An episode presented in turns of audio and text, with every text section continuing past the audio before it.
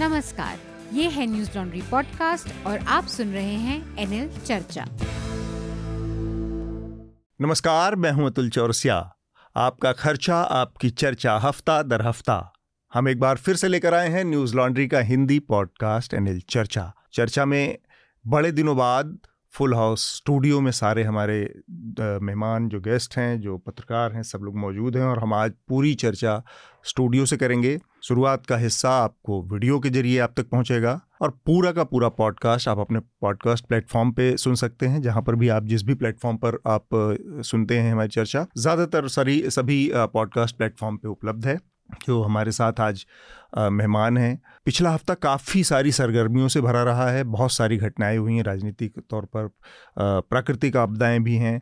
तो उन सब के बारे में हम कोशिश करेंगे बात करें। पहले मैं जो हमारे स्टूडियो में मौजूद मेहमान हैं, उनका परिचय करवा दूँ। हमारे साथ आनंद है आनंद वर्धन हमारे न्यूज़ लॉन्ड्री के कॉलमनिस्ट। स्वागत है आनंद आपका। नमस्कार। और इसके साथ ही स्टूडियो में हमारे साथ पहली बार जुड़ रहे हैं अपार गुप्ता। अपार फाउंडिंग डायरेक्टर हैं इंटरनेट फ्रीडम फाउंडेशन के सुप्रीम कोर्ट में लॉयर हैं। बहुत बहुत स्वागत अपार आपका चर्चा में। थैंक यू और इसके अलावा हमारे न्यूज़ लॉन्ड्री के साथ ही विकास साथ में। विकास आपका भी स्वागत है। जी सर। और हमेशा की तरफ़ हृदय जी साथ में।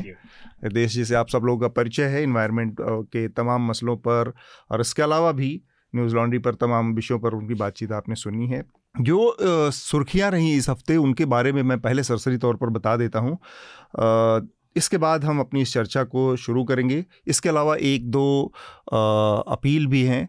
मसलन हमारा एन एल सेना प्रोजेक्ट जो है चल रहा है अभी वो है आ, प्रेस फ्रीडम आ, के ऊपर।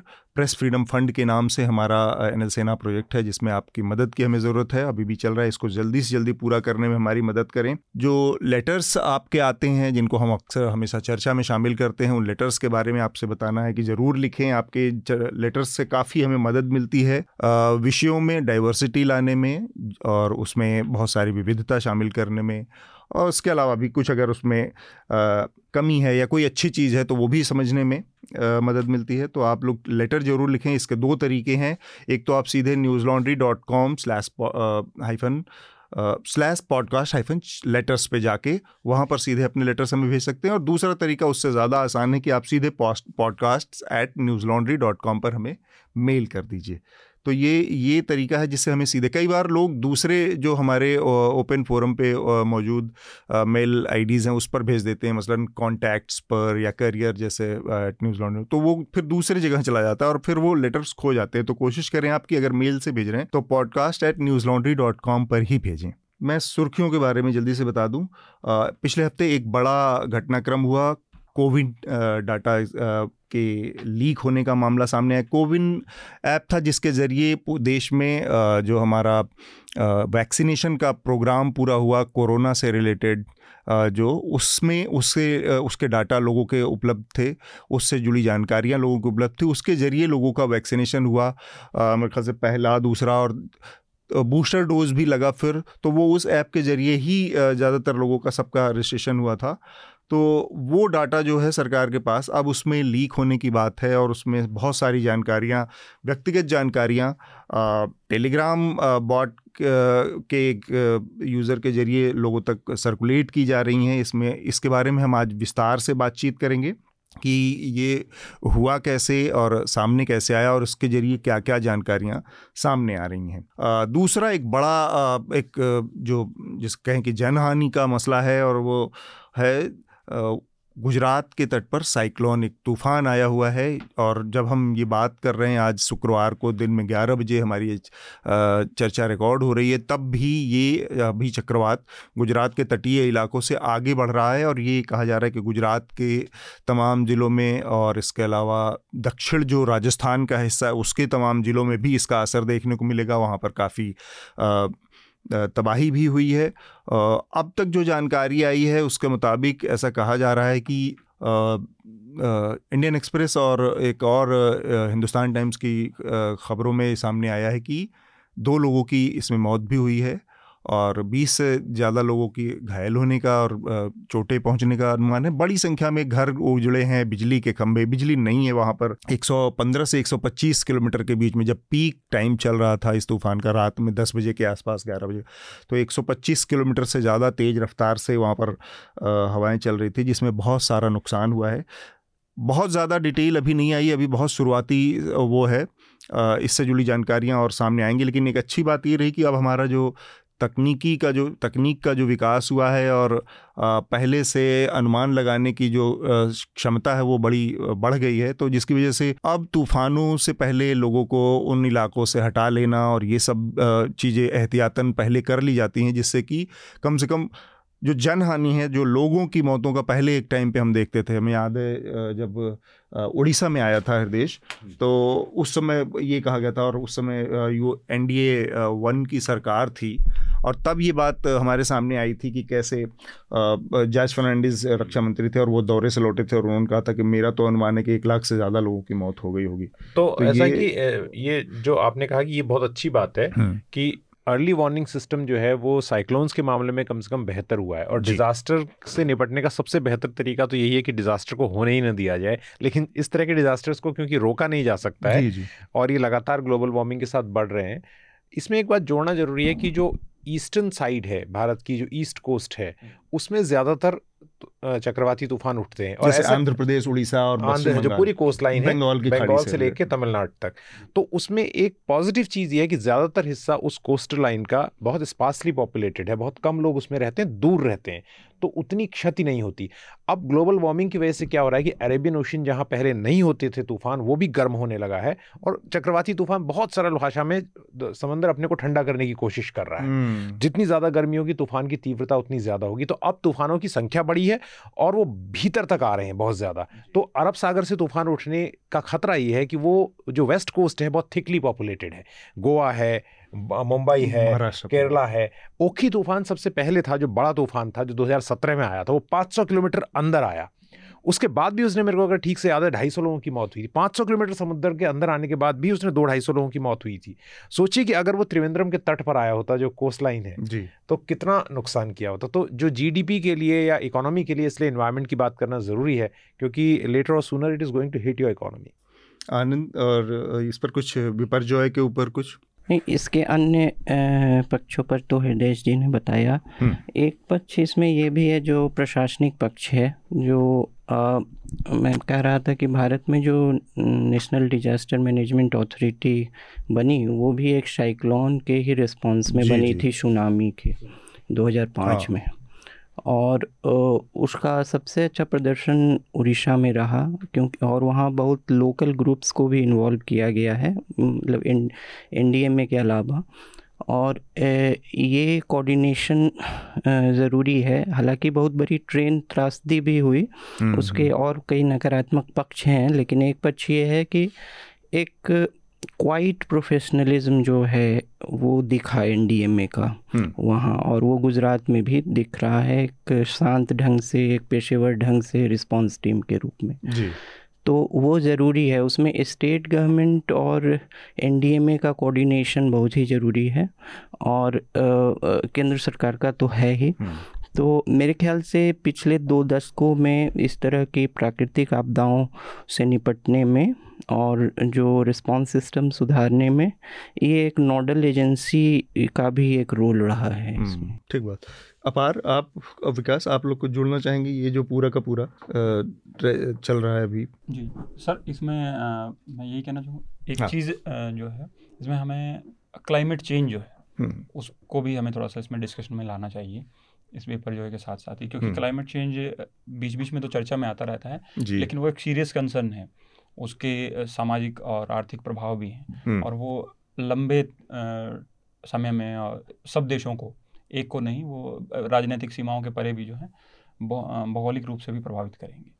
ठीक है। हृदय ने इस पर भी बात की कि कैसे ये सब कुछ ले दे के क्लाइमेट चेंज और ग्लोबल वार्मिंग से जुड़ा मसला है। एक चीज़ पर मैं और आना चाह रहा हूँ हृदय अगर आप उस पर कुछ वो डाली। ये जो नाम इसके, इससे जुड़े नाम है आपने एक बार और बात किया था कि ये जो नाम तय किए जाते हैं ये कैसे जैसे इस बार जो है कोई उखी था। हाँ, ये बड़ा तो, दिलचस्प हाँ, ये तो जैसे हमने पहले भी कहा कि ये जो तेरह देशों का जो यूएन की डब्ल्यू एम ओ है उसकी तेरह देशों का जो समूह है भारत के परिप्रेक्ष्य में और दक्षिण एशिया और साउथ ईस्ट एशिया में उठने वाले तूफानों के लिए बारी बारी से नाम रखे जाते हैं। तेरह देशों के तेरह नाम वो लिस्ट डब्ल्यू एम ओ को भेजी जाती है और उसके बाद जो नामों के अप्रूवल के बाद वो नाम बारी बारी से रखे जाते हैं और it's a rotational this thing कि कोई नाम रिपीट नहीं होता है। लेकिन जो बात अभी कही गई उसमें एक चीज़ में जोड़ना बहुत ज़रूरी है कि हमको ये समझना चाहिए कि इंडिया के कॉन्टेक्स में ये चक्रवाती तूफ़ान इसलिए ज़्यादा महत्वपूर्ण हो रहे हैं कि भारत की पच्चीस करोड़ आबादी कम से कम डायरेक्टली एंड डायरेक्टली कोस्ट पर निर्भर है। डायरेक्टली एंड डायरेक्टली जिस जिनमें मछुआरे बहुत ज़्यादा हैं जो कोस्टल फ़ार्मिंग करते हैं वो लोग बहुत ज़्यादा हैं। तो ऐसा नहीं है कि चक्रवात जो चार दिन आता है तब उनका नुकसान होता है। उसके बाद जैसे सुंदरबन के इलाके में और ईस्ट कोस्ट में आप जाएँगे, बहुत सारी ज़मीन इतनी ज़्यादा खारा पानी हो गया है कि वहाँ फिर खेती करना संभव नहीं होता है। और जो एडेप्टेशन की पॉलिसी है, उसके तहत कई किसानों ने अब वहाँ पर क्रैप फ़ार्मिंग जैसे तरीके अपनाने शुरू किए हैं क्योंकि साउथ ईस्ट एशिया में वो बाज़ार मिल जाता है उन्हें क्रैप फ़ार्मिंग वगैरह का। तो अब अडेप्टेशन बहुत इंपॉर्टेंट हो गया है क्योंकि जब डेवलपिंग कंट्रीज़ के लिए जो मिटिगेशन और अडेप्टेशन दो चीज़ें हैं उनके लिए अडेप्टेशन बहुत ज़रूरी है क्योंकि उनका इतना पैसा नहीं है कि वो मिटिगेशन के काम जो वेस्ट कंट्रीज़ के पास जो टेक्नोलॉजी है वो यूज़ कर सकें। इसलिए इस क्षेत्र में काम करना भारत के लिए बहुत ज़रूरी है क्योंकि उसकी जो जो आबादी है उसका बहुत बड़ा हिस्सा चाहे टूरिज़्म और चाहे एग्रीकल्चर चाहे फिशिंग इसकी इसके लिए वो कोस्ट पर बहुत निर्भर है। और तो, अर्ली वार्निंग सिस्टम में आखिरी बात हाँ, कि हम ये चाहेंगे जैसा अभी आनंद जी कह रहे थे कि अर्ली वार्निंग सिस्टम हिमालयी हिस्सों के लिए भी आए जैसे हमने 2021 हम्म। की त्रासदी में देखा था दो डैम थे ऋषिगंगा से जो बाढ़ आई छः सात मिनट का अंतर था एक डैम को वाइप आउट करते हुए बाढ़ जब छः मिनट बाद एनटीपीसी के डैम में पहुँची उनके पास कोई अर्ली वार्निंग सिस्टम नहीं था दो सौ लोगों की जान चली गई हम्म। तो वो early warning system coastal area के लिए उपलब्ध है लेकिन वो हिमालयन एरिया के लिए उपलब्ध नहीं है जहाँ बहुत डिजास्टर होने वाले हैं आने वाले दिनों में और हो रहे हैं ठीक बात। तो हम जल्दी से एक बार और बाकी जो सुर्खियाँ उसके बारे में भी बता दें। एक तो पिछले हफ़्ते जो ट्विटर के पूर्व सीईओ थे जैक डॉर्सी, उनका एक बयान आया मेरे ख्याल से उस पर भी अपार कुछ कहना चाहेंगे। आ, उसने उन्होंने कहा कि मोदी सरकार ने उनके ऊपर बहुत सारे इस तरह के दबाव डाले और बहुत सारे लोगों के अकाउंट हटाने डिलीट करने और कंटेंट डिलीट करने के प्रेशर डाले और ये सब एक लोकतंत्र में हो रहा था जिससे उन्हें बहुत वो हुआ। सरकार ने आ, आ, उसको खारिज कर दिया जैसा कि हमेशा होता है और कोविन डाटा ब्रीच में भी सरकार ने यही किया। सरकार ने सीधे सीधे उसको खारिज कर दिया कि ये सब बेकार की बात है इसमें ऐसा कुछ नहीं है। और हमारे जो टेक्नोलॉजी टेक्नोलॉजी मिनिस्टर हैं चंद्रशेखर उन्होंने सीधे सीधे कह दिया कि ये तो कोई ऐसा डाटा नहीं है जो कि जो इम्पोर्टेंट हो और वो बहुत पुरानी कोई जानकारी थी जिससे वो आ, सामने आ रही हैं जानकारियाँ उसमें। ओरिजिनल जो कोविन का डाटा है वो पूरी तरह से इंटैक्ट है। और एक समय पे हमने देखा इनसे पहले एक मिनिस्टर हुआ करते थे रविशंकर प्रसाद। उनका ये कहना था कि हमारा जो डाटा है हिंदुस्तान में वो दस दस मीटर मोटी दीवारों में सुरक्षित है।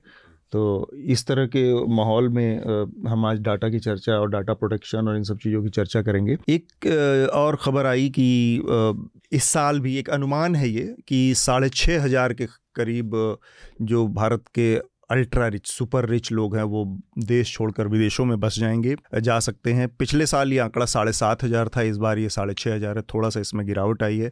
ये जो अल्ट्रा रिच या सुपर रिच लोगों की बात होती है इसमें इसमें रुपए में करोड़पतियों की बात नहीं होती डॉलर में करोड़पतियों की बात होती है।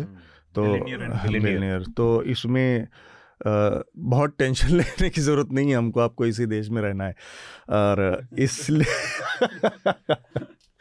और आज तो वैसे अपार का दिन है हम उनसे बहुत सारी चीज़ पूछेंगे। बिल्कुल। टेंशन वाली बात में याद आया वो जो अंकल वो जो अंकल जी जो जो पार्क में बैठे रहते हैं और जो चिंतित रहते हाँ, हैं कि देश की नहीं हिंदू राष्ट्र के लिए। हम्म। उनके जो सारे बच्चे हैं वो भी विदेश में पढ़ रहे होते हैं।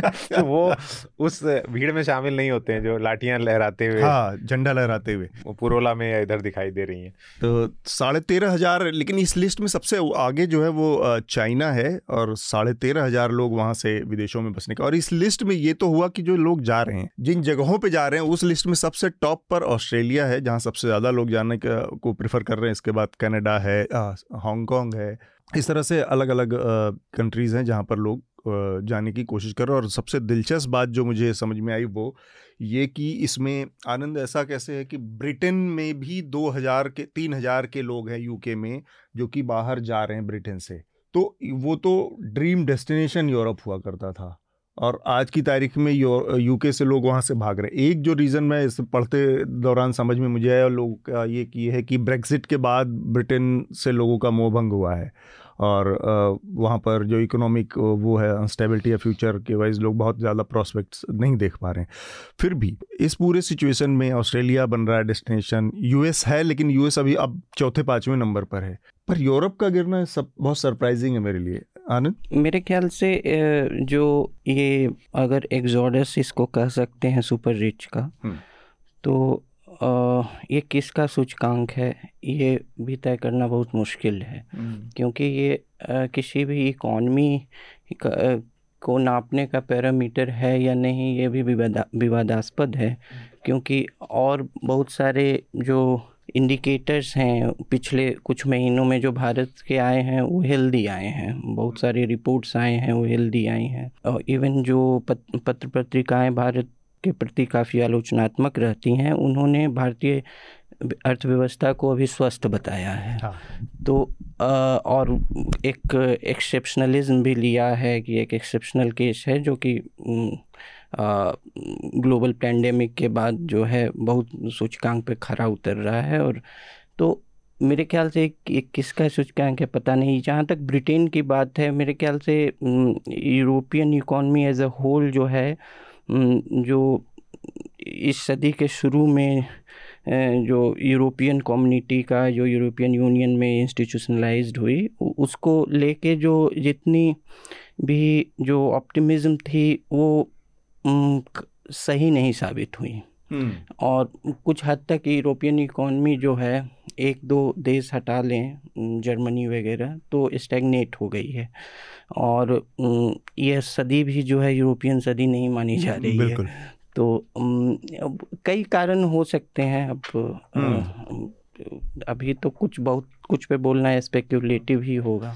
अपार आपको क्या अनुमान है? मेरा अनुमान ये है कि मैं देखता हूँ जैसे जो लोग जॉब सेक्टर में आते हैं जिनसे मेरी बात होती है कभी कभी अगर उन्हें अवसर मिलता है बाहर जाके पढ़ाई करने का वो पढ़ाई करते हैं और बस जाते हैं और मैं अपने खुद अनुभव से देखता हूँ क्योंकि मेरे को भी अवसर मिला था बाहर पढ़ने का हम्म। पर उस समय हमें ये लग रहा था और मैं अपने पेरेंट्स से जस्टिफाई भी कर पाया कि हमारी जो प्रगति और विकास हो रहा था भारत के अंदर जैसे हमारा जीडीपी बढ़ रहा था which was the dream stage कि ज़्यादातर अपॉर्चुनिटीज़ इधर भारत में होंगी हम डेवलप कर पाएँगे। कौन सी ईयर में कह रहे थे आप अपने पेरेंट्स से? 2010 अच्छा। दस में। मैं तो उधर एक दिन नहीं रहा था न्यूयॉर्क से अगले दिन आ गया था। हम्म। तो आ, मैंने तो सोचा कि plus I didn't want take पर वो वो सब बातें अलग है।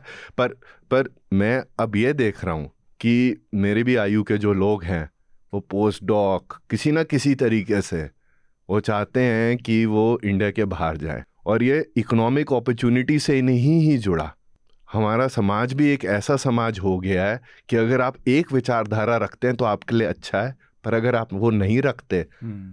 तो आप पे आपको किसी ना किसी तरीके से अटैक किया जाएगा पीड़ा आएगी आपका एक्सक्लूजन होगा कुछ ना कुछ आपके साथ बुरा हो सकता है तो हम्म। बहुत लोगों को ये लगने लगा है कि their social life and their professional life will be better outside India तो जिनके पास पैसा होता है वो इसके लिए बहुत बारी टैक्स बचाने के लिए नहीं हम्म, हम्म।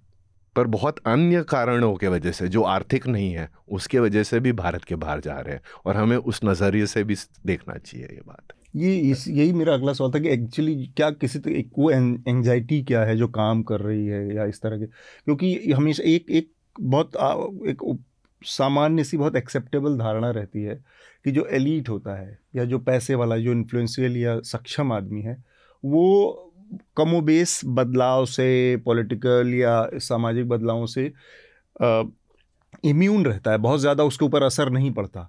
लेकिन यहाँ पर जो स्थिति है वो थोड़ी सी अलग है कि यहाँ पर वो सुपर रिच ही जा रहा है। जो कि अफोर्ड कर सकता है बहुत सारी चीज़ों को उसके बावजूद। अब जैसा आनंद ने कहा ना मैं मेरे को देखना पड़ेगा जो सुपर रिच वाली जो रिपोर्ट आप कह रहे हैं कौन लोग हैं। लेकिन जो अपार कह रहे हैं उस बात को समझने की ज़रूरत है। माना कोई आदमी एक क्रिएटिव आर्टिस्ट है he wants to unleash his you know creative skills और सब कुछ। तो कभी कभी ऐसा ज़रूर लगता है। मैं ये नहीं कह रहा हूँ कि बाहर अफसाना रंगीन है और हाँ। बाहर निकल जाओ तो सब कुछ अच्छा है। और वहाँ भी अलग चुनौतियाँ वहाँ के हाँ, लोगों के खिलाफ भी आप डिस्क्रिमिनेशन महसूस करेंगे। ये नहीं कि यही सब कुछ गलत है यही सब कुछ अच्छा है। तो लेकिन ये जो कंस्टर्नेशन है ये जो डर है ये लोगों के भीतर अभी हो रहा है कि हाँ क्या मैं ऐसा कर पाऊँगा? क्या मैं ऐसी मतलब एक फ़िल्म बना रहा हूँ और उसके बाद उसका विरोध, जो विरोध तो हमेशा से होता रहा है, ऐसा नहीं कि अभी हो रहा है अलग अलग तरीके से तो वो चीज़ का मेरे को लगता है उस पर खुल के एक किसी अलग कार्यक्रम में या किस तरह से उस पर थोड़ा विचार करने की ज़रूरत है। ठीक बात है। चलिए जल्दी से और जल्दी से जो विषय है उन पर बात कर ले। एक तो और घटना हुई है मणिपुर फिर से लगातार चर्चा में वहाँ पर हिंसा की घटनाएँ रुक नहीं रही और जो ताज़ा घटना हुई है उसमें केंद्रीय मंत्री आर के आर के रंजन सिंह के घर को इम्फाल में जो हिंसा का भीड़ थी उसने आग लगा दी और कुछ दिन पहले वहाँ पर नौ लोगों की और मौत हो गई थी। एक घटना भोपाल से आई, वहाँ पर एक बहुत महत्वपूर्ण जो सतपुड़ा भवन है, जहाँ से सरकार कामकाज करती है मध्य प्रदेश की, उसमें आग लग गई, भीषण आग लग गई और उसमें काफ़ी एक ऐसी स्थिति भी है कि जब वहाँ पर मुख्यमंत्री की तरफ़ से और मांग की गई कि एयरफोर्स भेजा जाए उस पर काबू पाने के लिए तो आप अंदाज़ा लगा सकते हैं कि कितनी बड़ी आग रही होगी। तमिलनाडु में ईडी ने कुछ कार्रवाइयाँ की हैं जिसकी वजह से एक नई किस्म की इंट्री कंट्रोवर्सी शुरू हुई है। वहाँ जॉब फॉर कैश स्कैम नाम से एक घोटाले का घोटाला सामने आया था जिसमें स्टालिन की सरकार में मंत्री हैं सेंथिल बालाजी उनको ईडी ने अरेस्ट किया था उसके बाद आ, उनकी तबीयत ख़राब हो गई और उनको हॉस्पिटलाइज करना पड़ा। और स्टालिन गए और उसके बाद स्टालिन ने वहाँ पर एक बहुत महत्वपूर्ण और जिसको राजनीतिक बयान कहा जाना चाहिए दिया केंद्र सरकार को उन्होंने कहा है कि हमें कार्रवाई करने के लिए, बदले की कार्रवाई करने के लिए उकसाया ना जाए, प्रवोक ना किया जाए। तो इसके अपने मकसद हैं कि क्या ये जो ईडी की कार्रवाई उनका इशारा है कि राजनीतिक मकसद से हो रहा है और बाह मरोड़ने की कोशिश हो रही है। कर्नाटक हाईकोर्ट ने जो कर्नाटक के इस समय उप मुख्यमंत्री हैं डी के शिव कुमार उनके ऊपर जो करप्शन के आरोप थे उसमें सीबीआई जाँच से रो, पर रोक लगा दी है। और एक और सुर्खी है India focus on long range weapon capable of reaching target across China से। यानी तो भारत चाइना के को ध्यान में रखते हुए इस तरह के लॉन्ग रेंज मिसाइल्स के ऊपर काम कर रहा है जो कि चाइना के पार मतलब चाइना के नॉर्थ वाले हिस्से के उधर तक हमला करने में सक्षम हो। पूरा चाइना रेंज में रेंज में रहे। और एक बहुत महत्वपूर्ण जो घटनाक्रम हुआ पहलवानों का लगातार जो प्रदर्शन चल रहा था रेसलिंग फेडरेशन के अध्यक्ष ब्रिजभूषण शरण सिंह के खिलाफ। उस मामले में दिल्ली पुलिस ने चार्जशीट दाखिल कर दी है और चार्जशीट पंद्रह सौ पन्नों की है उसके कुछ चीज़ें सामने आई हैं जिसके मुताबिक उसमें सेक्सुअल हरेसमेंट की एक धारा है स्टॉकिंग की एक धारा धारा लगाई गई है और इसके अलावा आ, महिला की जो उसकी मर्यादा है उसको नुकसान, इसको चोट पहुँचाने की कोशिश के भी आरोप हैं। लेकिन ये सारी की सारी जो धाराएँ लगाई गई हैं तीनों, ये सब की सब बेलेबल हैं, यानी इसमें ज़मानत मिल सक, मिल जाएगी तुरंत।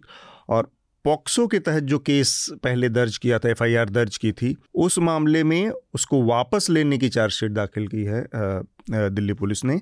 उसमें आप लोगों को पता होगा तो जो पीड़िता थी, उस, उसके पिता ने, और पीड़िता ने 164 के तहत बयान अपना दर्ज करवाया था, जिसके बाद उसमें ये उन्होंने कहा था कि वो गलत आरोप लगाया था और उसमें कोई सच्चाई नहीं थी और ब्रिजभूषण शरण सिंह ने उनके खिलाफ कोई ऐसा काम नहीं किया था, गलत काम नहीं किया था।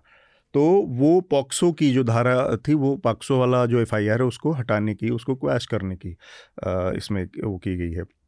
ये सुर्खियाँ थी। बीच बीच में हमने थोड़ा सा बिपरजॉय और उस पर बात ही बात कर ही लिया, लेकिन हमारा जो अभी महत्वपूर्ण सबसे मुद्दा है जिस पर हम बात की शुरुआत करना चाह रहे हैं, कोविन डाटा लीक का मसला है जो सामने आया और इसमें मलयालम मनोरमा की एक वेबसाइट थी, उसने इस पर सबसे पहले एक रिपोर्ट की और उसके बाद द न्यूज़ मिनट ने इस पर काफ़ी एक डिटेल इन्वेस्टिगेशन की। उन्होंने वो जो टेलीग्राम बॉट था वहाँ पर जाकर और उनका जो मैकेनिज़्म था उसको फॉलो किया। कि किस तरह से डाटा वो प्रोवाइड करवा रहे थे और उसमें उन्होंने कई मंत्रियों, स्टेट के मंत्री, केंद्रीय मंत्री और विपक्ष के जो नेता हैं, कनिमोजी भी उसमें हैं सब लोगों के डाटा निकाले और वो डाटा सही पाए गए। तो वो सामने आया। इसके बाद जो हमारे मिनिस्टर हैं जो कि सरकार की तरफ़ से जो आया बयान, राजीव चंद्रशेखर ने बयान दिया कि ये जो डाटा है ये कोविन का डाटा नहीं है, कोविन का डाटा पूरी तरह से सुरक्षित है। ये बहुत पहले कोई एक लिमिटेड डाटा लीक हुआ था, उसकी जानकारियाँ हैं ये सारी, और उसमें चिंता की कोई बात नहीं है। चिंता की कोई बात है नहीं अपार आप थोड़ा सा हमें इस पर विस्तार में बताएँ तो। थैंक यू सो मच और इस पॉडकास्ट पे मुझे मैं पहली बार ही आया हूँ तो मैं आ, मैं आ, आप सबका शुक्रिया करना चाहूँगा। मैं पॉडकास्ट कई बार पहले सुन भी चुका हूँ। थैंक यू तो thank you so much for inviting me सबसे पहली चीज़ मैं हम सबको ये रिमाइंड करना चाहूँगा कि कोविन क्या था और हमने उस पर क्या हमें उससे क्या मिला। बिल्कुल। ये कोविन जो प्लेटफॉर्म है ये एक ऑनलाइन प्लेटफॉर्म लॉन्च हुआ था जिससे आप एक स्लॉट ले सकते थे। अस्पताल में और वैक्सीन बुक करवा सकते थे जैसे हम्म। कोविशील्ड था।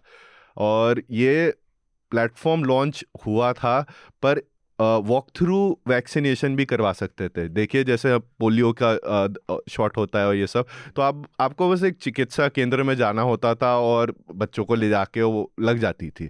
पर सरकार ने एक ऐसी नीति बनाई कि 18 टू 44 एज ग्रुप में जो मतलब काफ़ी बड़ा एक एज ग्रुप है उससे जिससे भी जिसको भी वैक्सीनेशन करवानी थी उसको कोविन के थ्रू ही रजिस्टर करवाना था। और ये एक महत्वपूर्ण बात इसके लिए है क्योंकि कोविन के बिना आपको वैक्सीनेशन का अपॉइंटमेंट नहीं मिल सकता था। हम्म। तो इसमें कंपल्शन थी इसमें कोर्जन थी आपको डेटा देना पड़ रहा था कोई कंसेंट नहीं था। तो इससे ज़िम्मेदारी आती है कि वो डेटा सरकार सुरक्षित रखे। ज़िम्मेदारी तो वैसे होती ही है बिल्कुल। पर ज़िम्मेदारी बढ़ जाती है। दूसरी चीज़ इसके अंदर हमें यह भी याद रखना चाहिए कि ये रजिस्ट्रेशन मई एक 2021 को खुली थी। मार्च में सेकेंड वेव पीक होने लगी थी। हम्म। और हम तो जैसे दिल्ली में रह रहे बेंगलोर में रह रहे थे लोग बॉम्बे में रह रहे थे रात को एंबुलेंस के सायरन आते रहते थे। बिल्कुल। ऑक्सीजन नहीं है हॉस्पिटल लोग मर रहे थे। हमें भूलना नहीं चाहिए कभी। ये वेबसाइट सिर्फ़ अंग्रेज़ी में थी। ये वेबसाइट सिर्फ़ एक सेलफोन नंबर से एक ओटीपी देती थी। हम्म। और ये वेबसाइट पे कोई प्राइवेसी पॉलिसी भी नहीं थी। ये सब दिखाता है कि सरकार ने यह प्लेटफॉर्म मैंडेटरी कर दिया। विदाउट मेकिंग श्योर कि वो सही तरीके से बना। हम्म। और इससे ये भी हुआ हमने बाद में देखा कि दिल्ली ले लीजिए। इंडियन एक्सप्रेस की रिपोर्टें हैं तो एक रूरल कम्युनिटी जैसे हमारे गाँव भी हैं अभी दिल्ली में तो सरपंच के पास लड़के जा रहे थे और बोल रहे थे हम इस वेबसाइट से कैसे रजिस्टर करें? ये तो अंग्रेज़ी में हमें समझ नहीं आ रही। हम्म। तो ज़्यादातर अंग्रेज़ी English speaking metropolitan elite got vaccinated at a time उस समय जब लोग मर रहे थे। तो एक्सक्लूजन जो वैक्सीन इक्विटी है वो तो कभी थी ही नहीं इस प्लेटफॉर्म में। और ये हमें समझना चाहिए कि बहुत लोग जो जो शहरों में हैं वो ये समझते हैं कि कोविन एक ऐसी चीज़ है जो जिससे मुझे स्लॉट एकदम से बहुत आसान हो गया। हम्म। मुझे कुछ करना नहीं पड़ा। मैं प्राइवेट अस्पताल गया मैं मैक्स गया मैंने टीका लगा लिया और सब बुकिंग मेरी मोबाइल पे थी। वो उन्हीं लोगों के लिए थी जिनके पास मोबाइल था जिनके पास स्मार्टफ़ोन था जो बहुत एक कम सेगमेंट ऑफ़ आर पॉपुलेशन है। तो जिसके पास पैसा था उसे वैक्सीन पहले मिली और ये बिल्कुल गलत बात है। दूसरी बात पे आता हूँ मैं जो डेटा की बात है। जैसे जून दस को ये रिपोर्ट पब्लिश हुई सबसे पहले द फोर्थ में आ, और उसके बाद मनोरमा के पेपर ने जून बारह को फ्रंट पेज हेडलाइन दी। जी। उसके बाद क्या हुआ हमने देखा ट्विटर पे साकेत गोखले हैं और दो तीन लोग हैं अनिवार अरविंद जो जो बहुत सारे लोग जो तकनीकी डिटेल्स जानते हैं। हम्म। उन्होंने डिटेल काफ़ी अलग अलग ऑपोजिशन लीडर्स की निकाली पब्लिक पर्सनैलिटीज़ की निकाली तो उससे क्या क्या डिटेल थी? आप वैक्सीनेट कब हुए? कहाँ हुए? आपने कौन सा आईडी दिया? पासपोर्ट हम्म, का आधार आधार का, का आधार का। तो उससे ये स्थापित हो गया मतलब इस इट वाज प्रूवन कि डेटा ऑथेंटिकली मिल रहा है। क्रॉस हम्म। वेरीफाई भी कर दिया। और बहुत लोगों ने वो ट्राई किया और फिर थोड़ी बाद में जाके बंद हो गया। और इस पर राजीव चंद्रशेखर का तो बयान आपने बताया ही है पर एक पीआईबी की प्रेस रिलीज़ साढ़े चार बजे भी आती है। जी जी। और उसमें वो बोलते हैं ये बिल्कुल गलत है और रिपोर्ट्स आर मिसचीवियस मतलब ये मतलब और बोलते हैं हम इस पर जाँच भी कर रहे हैं पर कोई डेटा लीक भी नहीं हुआ है। तो देखिए इससे ये बड़ा प्रश्न उठता है कि पहले जो डेटा लीक हुई है उसमें सरकार ने क्या किया है हम्म। अगर हम देखें डेटा लीक जो हो रही हैं भारत में वो बार बार हो रही हैं और विभिन्न विभिन्न गवर्नमेंट डिपार्टमेंट में हो रही हैं क्योंकि डिजिटल इंडिया का नारा है हम्म। हर चीज़ प्लेटफॉर्म पे डालनी है हर चीज़ इंटरनेट पे डालनी है जैसे आप रेलटेल का एग्ज़ाम्पल ले लीजिए जो एक ऐप है बुकिंग के लिए और रेल यात्रियों के लिए उसकी डेटा ब्रीच 2020 में हुई है 2021 में हुई है और इस साल भी हुई है, हर साल हो रही है।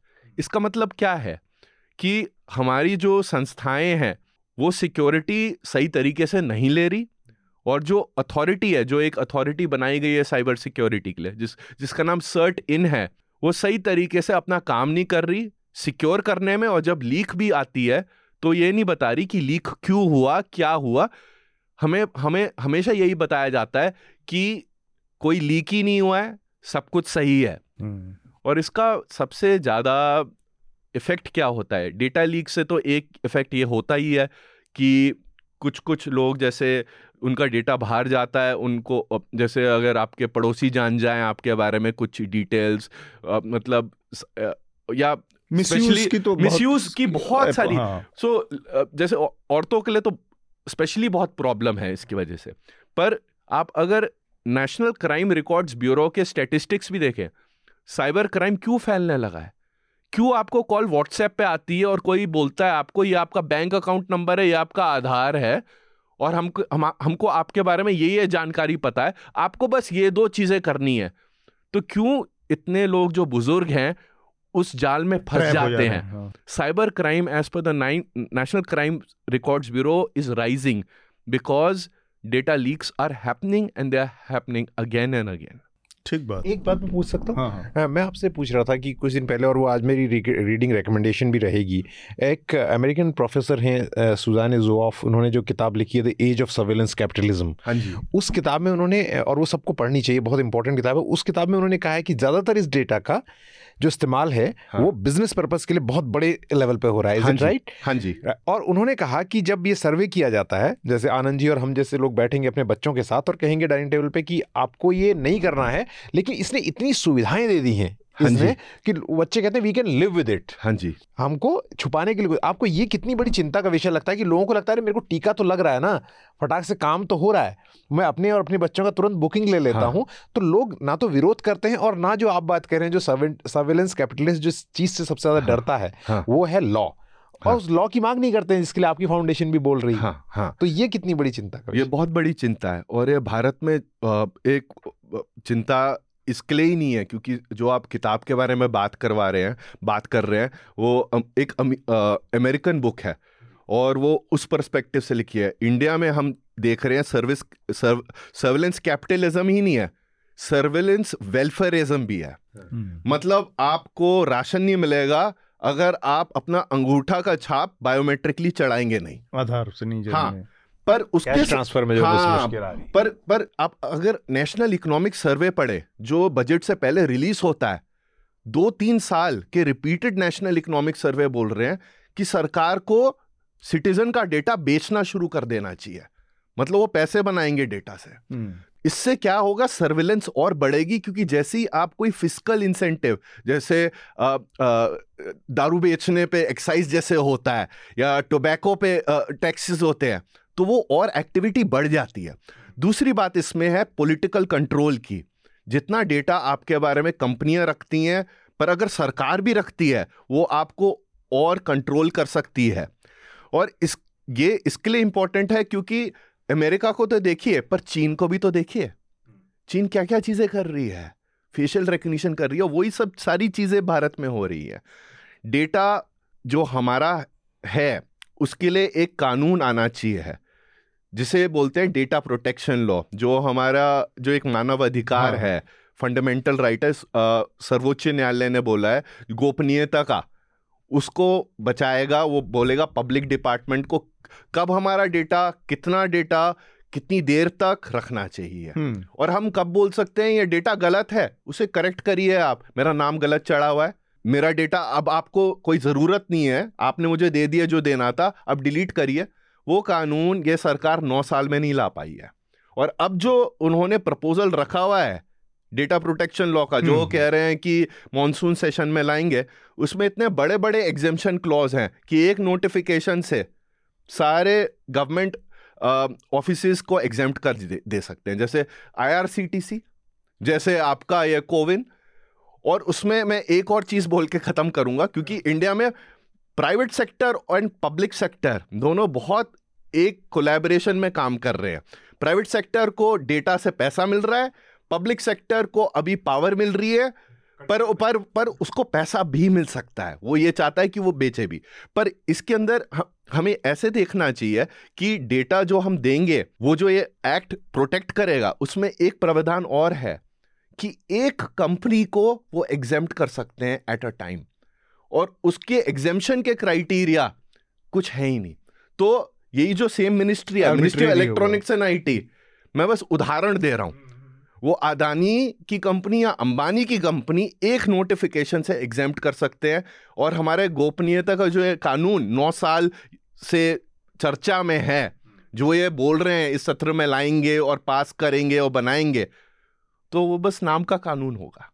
Right right. एक सवाल इस पर मैं और जोड़ना चाह रहा हूँ और थोड़ा सा आप लोगों से भी इस पर है कि जैसे ये जो डाटा इकट्ठा करने का या जैसे सरकार ने कोविन लगा दिया कि इसके बिना आपका होगा नहीं तो आप एक तरह से बद बध जाते हैं आप मजबूर हैं करने हाँ। के लिए और नहीं या तो आप पेंडेमिक झेलिए वो कोविड झेलिए या फिर हाँ। वैक्सीन लगवा लीजिए अब सरकार का एक बहुत ऑर्गेनाइज तरीका भी दिखता है जैसे जो आयुष्मान योजना है। हाँ या जैसे आजकल मैं हर एफएम पे सरकार की एक योजना चल रही है प्रचार किया जाता है कि आप एक जगह अपने सारे रिकॉर्ड डाल दीजिए यहाँ पर और हेल्थ से रिलेटेड कि आपका सारा और उसके बाद आपको सब्ज भाग जो दिखाया जा रहा है, वो ये है कि इसके बाद आपकी सारी बीमारी, आपकी हेल्थ कंडीशन एक ही जगह रहेगी और कहीं पे भी आप रहेंगे तो इमीडिएटली उसको एक्सेस होके, सुनने में तो ये बड़ी अच्छी बात लगती है कि एक आदमी यहाँ पर रहे, चाहे तमिलनाडु में रहे या नॉर्थ ईस्ट में कहीं है और अचानक से एक डाटाबेस से उसका मेडिकल हिस्ट्री सामने आ गई और उसको इलाज मिल गया। लेकिन सरकार अगर ये गारंटी नहीं देती, क्योंकि किसी भी आदमी की हेल्थ की कंडीशन मेडिकल कंडीशन इतना सेंसिटिव इन्फॉर्मेशन है इतना सेंसिटिव कि एक ब्रीच से उसकी उसको किसी भी लेवल तक ब्लैकमेल किया जा सकता है। हाँ जी। किसी भी तरह से उसको मजबूर किया जा सकता है। तब इस तरह की चीज़ों में गारंटी अगर अब अगर आप ये गारंटी नहीं दे पा रहे हैं कि ये डाटा सेफ़ है तो आप किस तरीके से कह सकते हैं कि सारा डाटा आप हमको दे दीजिए। फिर इस चीज़ से निपटने का क्या रास्ता हो सकता है? कानूनी तरीके से हम देख रहे हैं कि कोर्ट में भी ये बात जैसे आपने निजता के कानून गोपनीयता कानून की बात की वो अटका हुआ है। वो किसी सिरे नहीं चढ़ पा रहा है। और सरकार एक के बाद एक के बाद एक बैंकों में आधार लागू नहीं होगा कंपलसरी नहीं होगा लेकिन कोई बैंक आज की तारीख में कोई खाता खुलवा नहीं सकता बिना आधार के। ये सारी चीज़ों में ये जो ये जो गैप है कि कोर्ट को भी एक तरह से ठेंगे पर रख दिया जाता है या जो जो कानून बने हैं उनको भी नहीं माना जाता है। इससे निपटने के क्या तरीके हो सकते हैं आम सिटीजन्स के लिए? मेरे हिसाब से तो ये ये एक ऐसी, एक ऐसा मसला है जिसके लिए public awareness citizen awareness is very important और आज की डेट पे अगर हम देखें, हमारे जैसे ज़्यादातर जो प्रकाशन है टीवी न्यूज़ जो है वो लोगों को गुमराह कर रही है। ये बातें लोगों को जो हम कर रहे हैं अभी अतुल बहुत बोरिंग लगती है पर उनको बहुत गलत तरीके से बहुत डीप तरीके से इम्पैक्ट करती है। जैसे आप बता रहे हैं सोचिए किसी आ, कोई मतलब यंग गर्ल जिसकी मतलब मेडिकल रिकॉर्ड लीक हो जाए मतलब इट इम्पैक्ट हम मैरिट मैरिजल प्रोस्पेक्ट्स मतलब बहुत बहुत हाँ। बहुत डीप मतलब बच्चों के साथ भेदभाव होएगा। मतलब लोगों को थोड़ा सोचना चाहिए। और दूसरा मेरे को ये लगता है लोगों को भ्रम है कि ये सरकार बहुत अच्छा काम और बहुत तेज़ी से करती है नहीं करती है। नेशनल साइबर सिक्योरिटी पॉलिसी 2013 की बनी हुई है हमारी। 2020 में इन्होंने बोला ये बैठ के पॉलिसी बनाएँगे।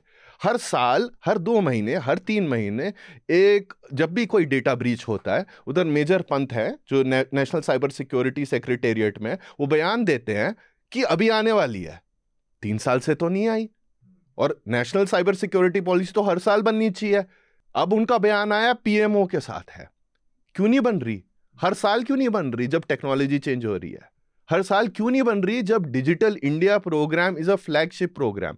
हर साल क्यों नहीं बन रही अगर आप डिजिटल पब्लिक गुड्स और डिजिटल ट्रांसफॉर्मेशन और यूपीआई, जी ट्वेंटी के समिट का एक कॉर्नरस्टोन बनाते हैं? तो ये प्रश्न जो मैं पूछ रहा हूँ, अतुल और आपके पॉडकास्ट पे रख रहा हूँ। वो जो लोग सुन रहे हैं ये, अगर वो सरकार से और मांग करने लगे, और ये मैं नहीं बोलता केंद्रीय सरकार से, वो अपने लोकल लेजिस्लेटर से बात करने लग जाए, अपने आरडब्ल्यूए ग्रुप में ही पूछ लें कि अगर उन्होंने माईगेट लगाया, वो कितना डेटा ले रही है आरडब्ल्यूए में, जो लोग आ रहे हैं और जा रहे हैं, और वो डेटा कहाँ जा रहा है? किसके साथ शेयर हो रहा है? कभी वो पूछें ये सारी चीज़ें? और सोचें थोड़ा तो मेरे को लगता है एक अच्छी शुरुआत होगी क्योंकि ये बहुत बहुत बड़ी और वाइड प्रॉब्लम है। हृदय आपके कुछ मैं कहता था जब जब आधार का जो मामला था हाँ। हम पार्लियामेंट में उसमें मैं रेगुलर पार्लियामेंट रिपोर्टिंग करता था तो उस वक्त जब ये मामला उठाया जाता तो सरकार ने फ्लोर पे कहा था कि आपको चिंता करने की कोई ज़रूरत नहीं है और ये मामला तो नंदन निलेखनी के टाइम में आया था उस वक्त सरकार डॉक्टर मनमोहन सिंह की थी तो कहा था कि जॉइंट सेक्रेटरी लेवल का ऑफिसर जो है जॉइंट सेक्रेटरी लेवल का ऑफिसर जो है वो इसका उत्तरदायी होगा। अब मैं जब बात करता था अपने दोस्तों से न्यूज़ रूम में वो इतना प्रसन्न थे और इतना खुश थे बहुत अच्छी कि, चीज़ कि अब पूरी जानकारी मैंने एक बात बताओ उसका तरीका क्या है? फाइन प्रिंट क्या है? सरकार सिर्फ़ ये कहती है कि अफसर जिम्मेदार होगा लेकिन कैसे जिम्मेदार होगा? हम्म। तो ये एक मामला जो शुरू से होते होते आज ये बहुत बड़े लेवल पर हो गया है और बड़ी बड़ी कंपनियाँ जो हैं और हर टेक्नोलॉजी का जितना एडवांसमेंट होगा इससे बचा नहीं जा सकता। तो हम हमेशा कहते हैं जो अपार ने कहा है जो लॉ पॉलिसी बहुत क्लियर होनी चाहिए क्योंकि आप ये सोचें कि हम इस टेक्नोलॉजी के युग में इन चीज़ों से आइसोलेट कर सकते हैं वो बहुत डिफ़िकल्ट है। चेक इन बैलेंस होना हर चीज़ में हर चीज़ के लिए फ़ोन को इम्पोर्टेंट कर दिया है। अगर आपके पास नहीं है फ़ोन या आपके पास आप रजिस्टर नहीं कर रहे हैं तो फिर वो हर चीज़ को रोक दे रहे हैं। विकास? सर इसमें आ, मतलब मेरी टिप्पणी तो नहीं है मगर मेरा एक सवाल है। हाँ. आ, तो जो भी मेरे ख्याल से अपार जी ठीक से जवाब दे पाएँगे। इम्पर्सोनेशन के इसमें कितने खतरे हैं और वो कितना खतरनाक हो सकता है इसे? क्योंकि हम देखते हैं इस तरह की खबरें बहुत आती हैं हाँ। कि एक आदमी अपने को ज़िंदा साबित करने में लगा वो वो तब है जब सब चीज़ें मैनुअल है फ्रंट में देख सकते हो। लेकिन जब सब डेटा अवेलेबल है हाँ। तो उसमें फिर इम्पर्सोनेशन का क्या देखते हैं? इम्पर्सनेशन तो बहुत बढ़ती जा रही है। इम्पर्सनेशन हाँ, देखिए बहुत बारी लोग स्थापित करने के लिए कि वो कौन है? ये नहीं कि वो ये बता पाए कि मतलब आ, कि वो वो वो अपार गुप्ता ही हैं जो अपार गुप्ता हैं। वो वो ज़्यादातर संकट नहीं है ज़्यादातर संकट जो हो रहा है जो डिजिटल आईडी सिस्टम आधार में हो रहा है जो बार बार हो रहा है कि गलत डिटेलें रजिस्टर्ड हैं उसके अंदर या बायोमेट्रिक जो आपके हैं जैसे जैसे आपका आई स्कैन लिया है थम प्रिंट लिया है तो थम प्रिंट तो चेंज होता रहता है। बहुत सारे लोग जो हैं वो मैनुअल लेबर करते हैं जिनको वो सब्सिडियाँ मिलती हैं राशन मिलते हैं। अब वो अब हाथ से काम कर रहे हैं तो थोड़ा तो मिटेगा। मिसमैच हो जाता है। मिसमैच हो जाता है। तो आज की डेट पे आप एक कंप्यूटर के सामने खड़े हुए हैं ऑपरेटर है उधर और आ, अगर वो कंप्यूटर बोल देता है कि आपका थंबप्रिंट मैच नहीं हो रहा तो अपार गुप्ता अपार गुप्ता होना बंद हो जाता है। हम्म। और बहुत बारी हम ये भी सुनते हैं सर्वर डाउन है जी। हाँ। सर्वर डाउन है जी। तो देखिए, लोगों को राशन आज की डेट पर टाइम पे नहीं मिल रहा। आप देखिए, जंतर मंतर पे तीस दिन की प्रोटेस्ट करी थी, मजदूर किसान शक्ति संगठन ने, क्योंकि नरेगा की सारी पेमेंट उन्होंने एक ऐप के थ्रू करवा दी थी, जिसके अंदर फोटोएँ खींची जा रही थी उन लोगों की टू मार्क द अटेंडेंस और जिस दिन डेटा अपलोड नहीं होता था पैसे नहीं मिलते थे। अगर सही तरीके से फ़ोटो नहीं खींची जाती थी तो अगर वो 20 दिन काम करें उन्हें सिर्फ़ 10 दिन का पैसे मिलते थे। दिक्कत ये हो गई है हमने सोचा है ये सारी डिजिटल टेक्नोलॉजीज़ आर्टिफिशियल इंटेलिजेंस ये सारी चीज़ें जो हैं हमारी सारी समस्याओं को एक साथ हल कर देंगी। पर हमारी जो समस्याएँ हैं they are social problems they are problems of governance of the private sector of system level incentives मतलब जिसके पास शक्ति, जिसके पास पावर है, उसी के पास टेक्नोलॉजी का बेनिफिट आता है और जिसके पास नहीं है, उसके पास नहीं पहुँचता। क्योंकि हम गवर्नेंस हम हम अपने संविधान के बारे में नहीं सोच रहे। हम ये देख रहे हैं कि आधार बना दे बिना एक केंद्रीय कानून के बिना और उसको आठ साल तक चलाएँ और एक्सपेरिमेंट करें और उसके बाद एक कानून ला दें, जैसे वो सिस्टम चल जाए सही। क्योंकि सरकार तो सिस्टम बना ही नहीं सकती। हाँ, ये ये बहुत सारी चीज़ें जो है ना तो पूरा प्रोसेस ही उल्टा हो हाँ गया। मतलब और दूसरी बात जो इम्पर्सनेशन की जो आप बोल रहे हैं वो ये है कि आपकी जो ये पर्सनल डिटेल्स ले लेते हैं डेटा ब्रीचेस से और ये सब उससे बहुत सारे बैंकिंग फ्रॉड्स बढ़ गए हैं। फिशिंग फ्रॉड्स बढ़ गए हैं। लोगों को हाँ बहुत सारी ये चीज़ें होने लगी हैं। मतलब और लोग इसके झांसे में पड़ रहे हैं हम्म, हम्म। काफ़ी मतलब मैं तो बोलूँगा कि काफ़ी लोग जो पचास की आयु के ऊपर हैं या जिनका पहला अनुभव है एक स्मार्टफ़ोन के साथ क्योंकि वो स्मार्टफ़ोन पे जो पढ़ रहे हैं वो ये तो नहीं बता सकते कि बैंक भेज रहा है या कोई स्पैमर भेज रहा है वो क्लिक कर देते हैं उस पर कई कई बार तो ऐसे मैसेज बनाए जाते हैं कि आप मत फंसिए अधिक जानकारी के लिए इस लिंक पे क्लिक कीजिए। राइट? और जो लास्ट बार मैं कहना चाहता हूँ इसमें कि जो इसका स्पेक्ट्रम है वो इतना बड़ा है कि मनरेगा के मजदूर से लेकर हम्म। इन्होंने जो रोज फ्रीक्वेंट फ्लायर्स हैं उनके लिए डीजी यात्रा ऐप शुरू किए हैं डीजी यात्रा ऐप ताकि आप क्विक चेक इन कर सकें। तो अब ये तो सुविधा है। तो मैं तो अब जो लोग मतलब ये ट्रैप का अल्योरमेंट है कि वो कांटा मछली का है लेकिन उसमें कुछ लग लगा भी है कि आपको दिक्कत होती है कि आप एयरपोर्ट पे गए और आपको आधे घंटे बीस मिनट लाइन में लगना पड़ता है फिर जाके आपको चेक इन हो चेकिंग करना पड़ता है और तो, फिर हाँ। पर ये इसमें दिक्कत क्या है अल्टीमेटली मैनुअल इस, इसका सिक्योरिटी का पर्पज ये बहुत हाई रिस्क वो ट्रैवल है एयरपोर्ट या इस तरह का जो संचालन है अतुल इसमें मैं मे, मेरा जो सोचने का तरीका है वो थोड़ा अलग है मैं विदेशों में भी गया हूँ और वो लोग भारत की स्थिति बिल्कुल हम्म। अलग है पर सीआईएसएफ की सिक्योरिटी क्यों है एंट्री पे? हमने कभी सोचा है? हम ऐसा देश क्यों नहीं बन पाए हैं अभी तक, जो थोड़ा ट्रस्ट बेस्ड सोसाइटी हो? मतलब आपको दिक्कतें क्यों आ रही हैं उस काउंटर पे? इस बिकॉज़ आपका आइडेंटिटी और टिकट चेक किया जा रहा है और फिर से, वैसे भी उड़ नहीं सकते बोर्डिंग पास के बिना, अगर आप अंदर जाके फिर से एक चेकिंग हुए। अगर आप इंटरनेशनल ट्रैवल करते हैं, आप देखते हैं यूएस के सारे एयरपोर्ट में आप अंदर तक जा सकते हैं। कोई उधर पुलिस वाला बाहर नहीं खड़ा है। काउंटर पे खड़ा है उसके बाद बिफोर बोर्डिंग द एयरक्राफ्ट आपका चेक इन है। डिजी यात्रा में भी मैं एक एक और बात आपको बताना चाहूँगा। डिजी यात्रा जो बनाई गई है वो एक प्राइवेट एंटिटी ने बनाई है जो एयरपोर्ट अथॉरिटी ऑफ़ इंडिया के थ्रू है। और वो एक निजी कंपनी के थ्रू इम्प्लीमेंट हो रही है। हम्म। और उसका जो फ्रेमवर्क डॉक्यूमेंट है उसमें यह बताया गया है कि सिस्टम कैसे चलेगा क्योंकि आप पैसे थोड़ी दे रहे हैं निजी यात्रा में जाने के लिए ना तो जो आपका फेस स्कैन है, जो आपकी सारी इलेक्ट्रॉनिक रिकॉर्ड है, वो taxi service provider, airport hotel provider, उन सब के साथ शेयर होगा और फिर आपको वो मैसेज भेजेंगे। आनंद बहुत देर से इस मामले में चुप है। मेरे ख्याल से अब उन्होंने सुन सुन सुन के एकदम से उनके कागर भर गया होगा कि कोविड जो भी कोविन से जुड़ा हुआ डाटा ब्रिज का मसला है। तो इसमें आनंद आप पहले तो आपकी पहली प्रतिक्रिया इतना सब सुनने के बाद कि ये जो पूरा मसला चल रहा है हमेशा क्या ये एक तरह का एक थर्ड वर्ल्ड कंट्री का एटीट्यूड भी है हमारा? सरकारों के लेवल पर मैं बात कर रहा हूँ कि ठीक है हमें डाटा कानून हमारा प्रोटेक्शन का नहीं है डाटा प्रोटेक्शन का हमारा गोपनीयता कानून नहीं भी है तो क्या है चलता है टाइप। चलता वाला जो एटीट्यूड है वो सरकारों में ऊपर तक एकदम प्रिवेल करता है कि ज़्यादातर जनता तो यहाँ पर ऐसे ही वो मतलब हैंड टू माउथ सिचुएशन में रहती है उसका डाटा चला ही गया तो क्या हो जाएगा? नहीं देखिए हम लोग दो दशकों से एक जो फ्रेज सुन रहे थे उसका विस्तार होना था जो ई गवर्नेंस तो ये ई गवर्नेंस जो है वो कई क्षेत्रों में अब आ गया डिजिटल इंडिया इनिशिएटिव से वगैरह आधार से पहले से भी हम लोग सुन रहे थे हम्म।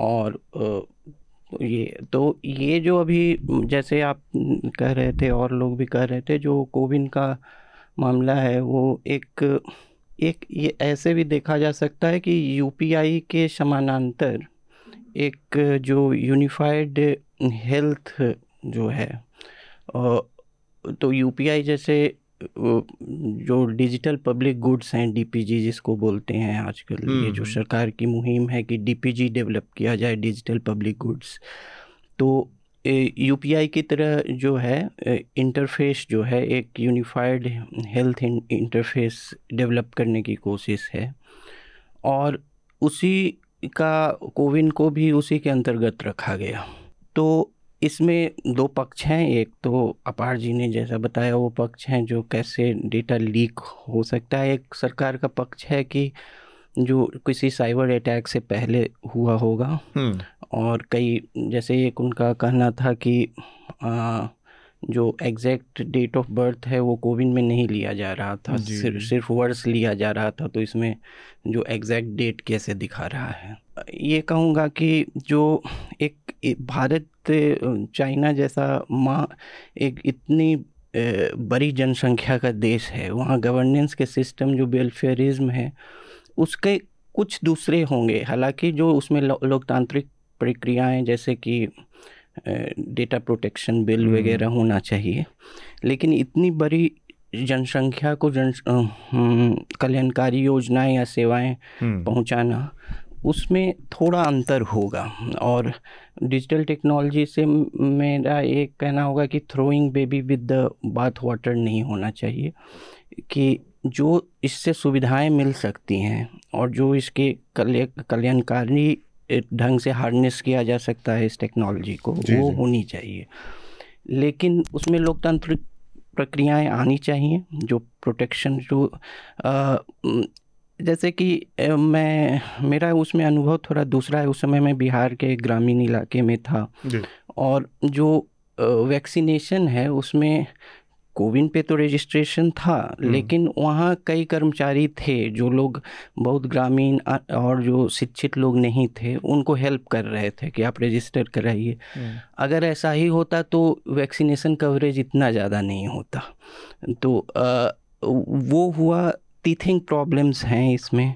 डेटा प्रोटेक्शन की बात है ज़रूरी है। और एक जो हृदय जी बता रहे थे कि प्रे, जो प्राइवेसी है जो हम्म। पुटा स्वामी जजमेंट में एक फंडामेंटल राइट के तौर पे भी आया उसको एक एलिटिस्ट जो है एस्पिरेशन माना अभी तक तो माना जा रहा है भारत में कि ये एक विशिष्ट वर्गीय आकांक्षा है कि निजता का अधिकार।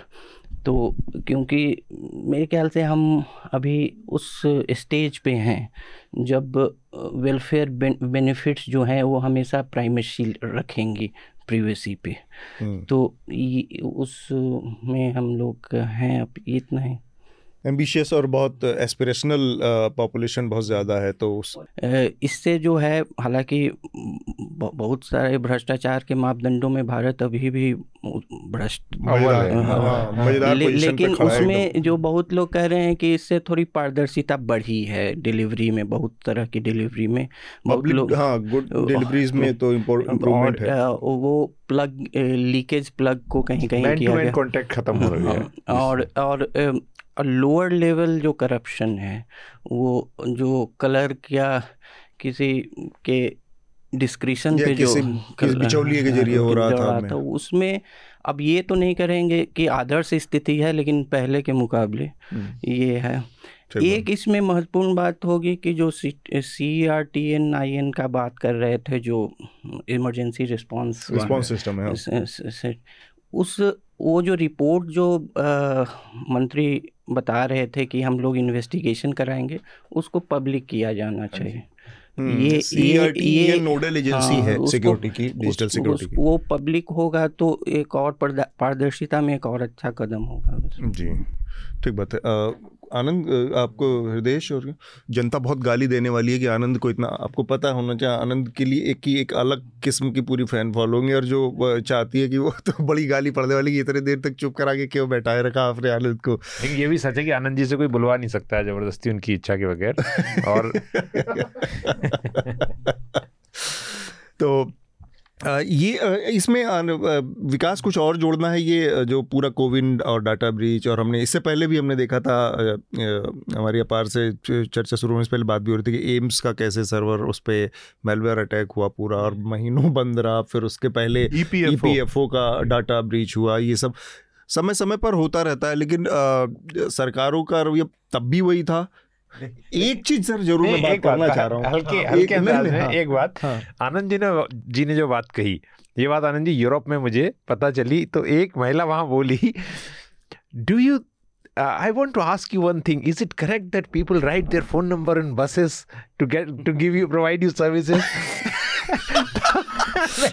मैंने कहा it, it happens तो don't they bother about their privacy and तो उसमें आनंद जी वाली बात आती है कि वो प्राइमेसी जो है वो ज़िंदा रहेगा तो ना वो रहेगा। तो इस चीज़ के लिहाज से अपार की बात बहुत महत्वपूर्ण हो जाती है कि हम एक बहुत मज़बूत हमें कानून चाहिए जो प्राइवेसी को भी प्रोटेक्ट करें। हम्म, ठीक बात। तो ये मैं मैंने अलग अलग टाइम पे डाटा डाटा ब्रीच का सवाल मैं एग्जैक्ट भूल गया लेकिन ये लगातार चलता रहता हाँ। सरकारों का रवैया उसमें हाँ अब याद आ गया मुझे कि ये पहला रिस्पॉन्स जो होता है हाँ। जो कि जिसको माना जाता है नीजर रिस्पॉन्स है हाँ। कि ऐसा तो कुछ है ही नहीं हाँ। तो फिर अब जाँच और हाँ अब रूमर रूमर है और ये है और फिर जाँच किसकी होगी ये ऐसे है जैसे एक घटना के बारे में मैं बता दूँ कि जब मेरे ख्याल से हृदय आप भी थे उस घटना के वक्त जब गोरखपुर में बहुत बड़ी संख्या में बच्चों की अचानक से मौत हुई हाँ। कालाजार से या दो हज़ार एनसेफेलाइटिस वाला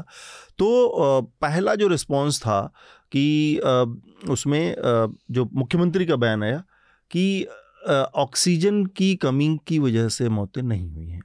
अब वहाँ पर एक आदमी ऑन रिकॉर्ड है बहुत सारी चीज़ें कि एक आदमी कह रहा है, जो डॉक्टर है। मतलब ये भी नहीं कि कोई नर्स है या पैरामेडिकल स्टाफ का आदमी डॉक्टर है जिसकी ड्यूटी वो कह रहा है कि ऑक्सीजन है ही नहीं है तो मैं क्या कर सकता हूँ? ऑक्सीजन हॉस्पिटल से ख़त्म हो गई। गवर्नमेंट गवर्नमेंट का जो मुखिया है योगी आदित्यनाथ का पहला रिस्पॉन्स आता है कि ऑक्सीजन की कोई कमी नहीं थी। हाँ। दूसरा रिस्पॉन्स ये आता है इसके बाद कि हम जाँच कराएँगे अब ये जो दोनों ये दो पे जाँच होती हाँ, है और फिर डॉक्टर डॉक्टर जेल में जाता हाँ, है। हाँ, जाँच यही होगी तो अल्टीमेटली आप एक टोन सेट करते हैं। ये चीज़ यहाँ पर भी दिखती है कि ये सरकार का पहला रिस्पॉन्स है कि कोई डाटा लीक नहीं हुआ है। फिर सरकार कहती है जाँच होगी। तो अब जो जाँच होगी उसमें ये जित, इसमें कोई विसल ब्लोअर होगा, कोई मीडिया ऑर्गेनाइजेशन होगा, कोई इस तरह के लोग होंगे कि इनको एक तरह से हैरेस करने का पूरा एक सिस्टम शुरू किया जाएगा जब आपने पहले कह दिया है कि डी ब्रीच नहीं हुआ है। हाँ जी। फिर इसके बाद करेंगे क्या जाँच? तो वो जो पूरा ये जो जो मेंटेलिटी है इस पर मैं जानना चाह रहा हूँ कि मैं, मैं प्रतिक्रिया बस जानना चाह रहा हूँ कि होता कैसे कि आप पहले तय कर लेते और फिर कहते हैं जाँच होगी। जाँच होगी किस पर फिर? आपने पूरी चीज़ को डिरेल कर दिया एक तरह से। हाँ बिल्कुल। बिल्कुल। मेरे हिसाब से सबसे पहले जब ऐसी रिपोर्टें आती हैं किसी भी मंत्री की ये रिस्पॉन्सिबिलिटी उठती है कि वो आ, बोले कि वो किन विभागों से बात कर रहे हैं और क्या कर रहे हैं? जैसे एक निष्पक्ष जाँच हो पाए। The terms of the investigation are there दूसरी चीज़ जो है डेटा ब्रीच से बहुत सारे लोगों पे इम्पैक्ट आ सकता है। जिसे बोलते हैं एक ब्रीच नोटिफिकेशन ज़्यादातर कानूनों में होता है, क्योंकि जिसका डेटा लीक होता है, बहुत बारी वो कुछ फिर स्टेप्स ले पाते हैं। जैसे अगर आपका आधार लीक हो जाए तो आप जाके फिर आधार वेबसाइट पे जाके उसे लॉक कर देंगे। जैसे कोई उसका इस्तेमाल नहीं कर पाए वो कार्ड नहीं निकाल पाए। आपका पासपोर्ट का नंबर अगर लीक हो जाए आप उसको निगरानी में रखेंगे। आपको पता होएगा कि अगर आपको कोई कॉल कर रहा है कि हेलो अतुल जी आपका पासपोर्ट का नंबर ये है मैं आ, मैं रीजनल पासपोर्ट ऑफ़िस आपको पता लगेगा कोई गलत इंटेंशन वो नहीं किया है।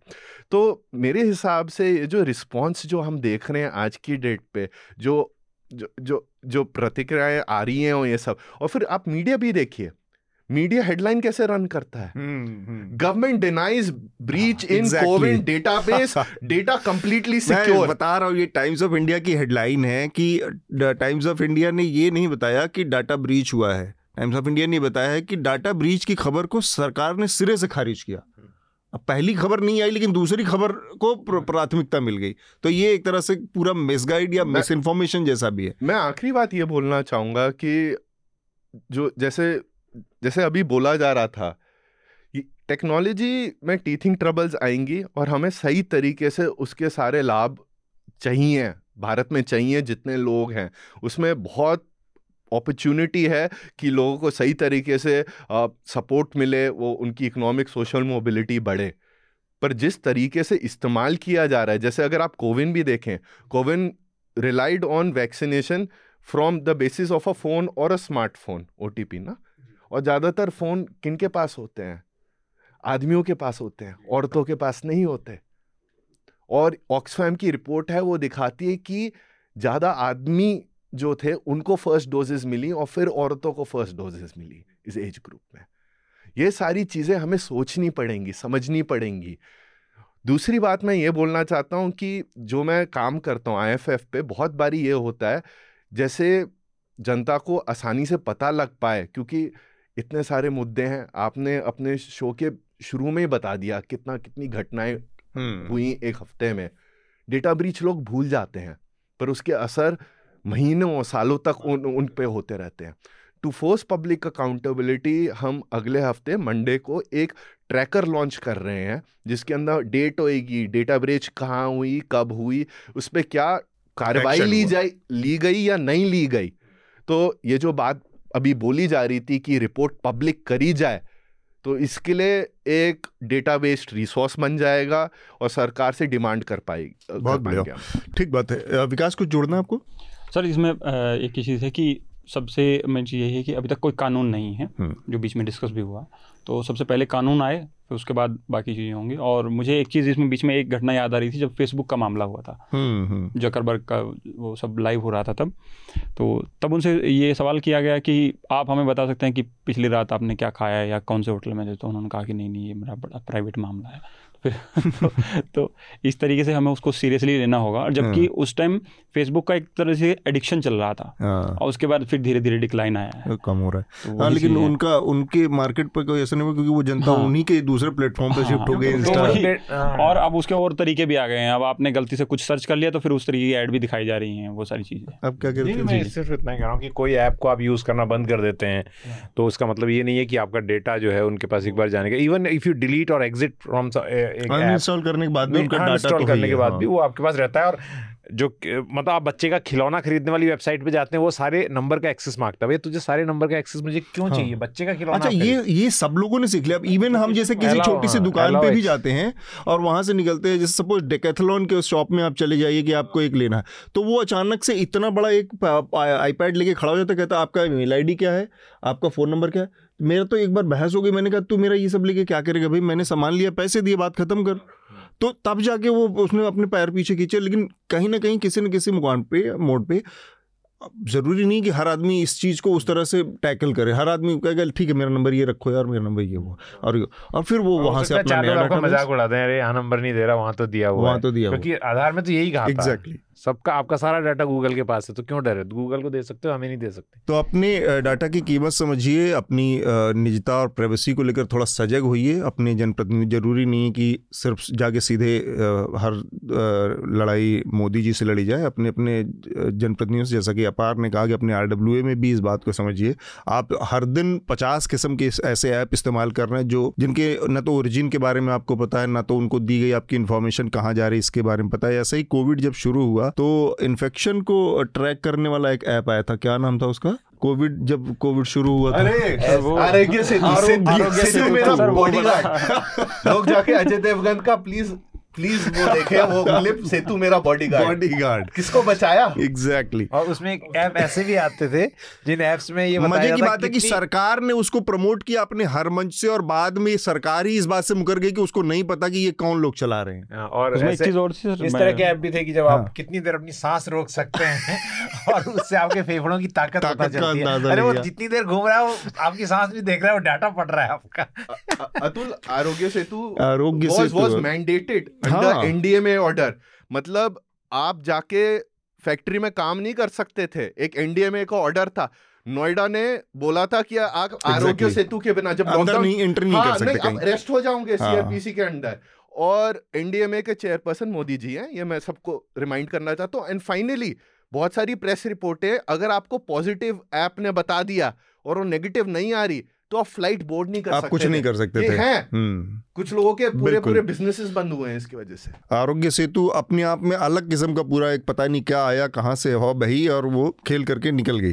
अब आज कोई उसके बारे में बात नहीं करता और बड़े बड़ी सेलिब्रिटीज जो है पढ़े लिखे लोग उसको क्रेडेंस देते हैं हाँ। और क्योंकि पैसा मिलता है उन्हें उनके ऐड करने के लिए। चलिए मेरे ख्याल से इस पर काफ़ी हमने बात की है। एक और विषय है जिस पर थोड़ा सा हम बात करेंगे और फिर उसके बाद चर्चा को समापन होगा जो कि जो कि जैक डोरसी का मामला है जो ट्विटर के पूर्व सीईओ हैं। और उन्होंने आरोप लगाया कि भैया ये जो सरकार में जब तक वो यहाँ पर काम कर रहे थे सीईओ बने हुए थे तो बड़ा दबाव आ रहा था और उनके ऊपर और सरकार ने कहा कि आ, कुछ ट्विटर हैंडल को ख़त्म हटा दो उनको डिलीट करवा दो कंटेंट डिलीट करवा दो। तो इसमें आनंद कोई बहुत सरप्राइज़ की बात हुई? क्योंकि इस तरह की चीज़ें तो, कमो बेश छोटे मोटे बड़े स्तर पर सरकारें हमेशा करती रहती और इस तरह की इस तरह से जुड़ी खबरें भी आती हैं तो अचानक से जैक डोरसी के बोलने पर ही इतना हल्ला क्यों? क्योंकि आदमी बड़ा था इसलिए। उन्होंने ये किसान आंदोलन के संदर्भ किसान आंदोलन के समय हटाने के लिए बोला था हाँ। नहीं इसमें कोई आश्चर्य की बात तो है नहीं। मतलब मेरे ख्याल से सोवरेन लॉज जो हैं प्राइमेसी लेंगे सोशल मीडिया ऑपरेटर्स पे। और जैक डॉर्सी के चूँकि खुद एक विवादास्पद फिगर बन गए हैं, जो ट्विटर फाइल्स आई, जो जो नए जो इनके ओनर हैं एलन मस्क के आने के बाद उन्होंने ट्विटर फ़ाइल कंट्रोवर्शियल फिगर से दूसरे कंट्रोवर्शियल हाँ। फिगर पे तो, चला गया मामला तो एक पार्टीजनशिप का आरोप है उन पे उन पे है कि जो रिपब्लिक वॉइसेस हैं वहाँ हम्म। उसके खिलाफ उनके तो खुद एक पार्टीजन फिगर के रूप में उन्हें एक पब्लिक स्फेयर में प्लेस कर दिया गया हम्म। है ट्विटर फाइल्स वगैरह से तो और फिर भारत में भी वो विवादास्पद रहे हैं जो ब्रह्मनिकल पेट्रियार्की वगैरह पोस्टर के साथ रहे और जैसे कि पेट्रियार्की सिर्फ़ ब्रह्मनिकल होती है तो और और भी कई चीज़ें हैं। देखिए हालाँकि बहुत मामलों में मैं उनसे सहमत नहीं होता है हूँ लेकिन क्यों ना आज हम उस मामले की बात करें जिससे आप सहमत नहीं आश्चर्यजनक है दिलीप मंडल ने इस पर लिखा है हाँ, हाँ, कि भारत इसमें सही है हम्म। कि आ, एक दो खतरे जो हैं जो कि कोई भी मान लीजिए मौजूदा सरकार नहीं भी हो लेकिन आ, जैसे एक दो उसमें हैशटैग जो है प्रॉब्लमेटिक था नेशनल सिक्योरिटी जैसे कि जैसे कि सरकार एक जेनोसाइड करवाना चाह रही है फार्मर्स की तो वो हाईलाइट किया है। द हिंदू में एक रिपोर्ट था परसों या तरसों। और दूसरा जो एम के नारायणन जो यूपीए सरकार में राष्ट्रीय सुरक्षा सलाहकार थे उन्होंने बहुत आश्चर्यजनक ढंग से अप्रैल में और वो ऐसा पहले भी कहते आए हैं लेकिन उन्होंने एक लंबा लेख लिखा था कि कि इस बात के जो कई और उन पे मेरे ख्याल से उनके पिछले लेखन या अभी भी जो वो कर रहे हैं उस पर उन पे ये आरोप नहीं लगाया जा सकता कि वो मौजूदा सरकार के करीब है। करीब हैं यूपीए के समय में एनएसए बने थे और इंटेलिजेंस ब्यूरो में लंबा अनुभव उन्होंने कहा कि जो सेल्फ डिटर्मिनेशन वाली शक्तियाँ थी उनका इशारा खालिस्तानी था।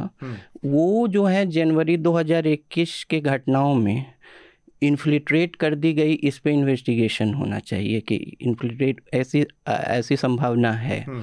तो मेरे ख्याल से सरकार की मंशा इसमें कुछ और हो। सरकार हम लोग हम लोग सभी जानते हैं कि सरकार के के राजनीतिक गोल्स इसमें कुछ और हो सकते हैं जैक डॉर्सी को अटैक लेकिन टेक्निकली सरकार कई ग्राउंड्स दे सकती है इसमें। हम्म, ठीक बात है।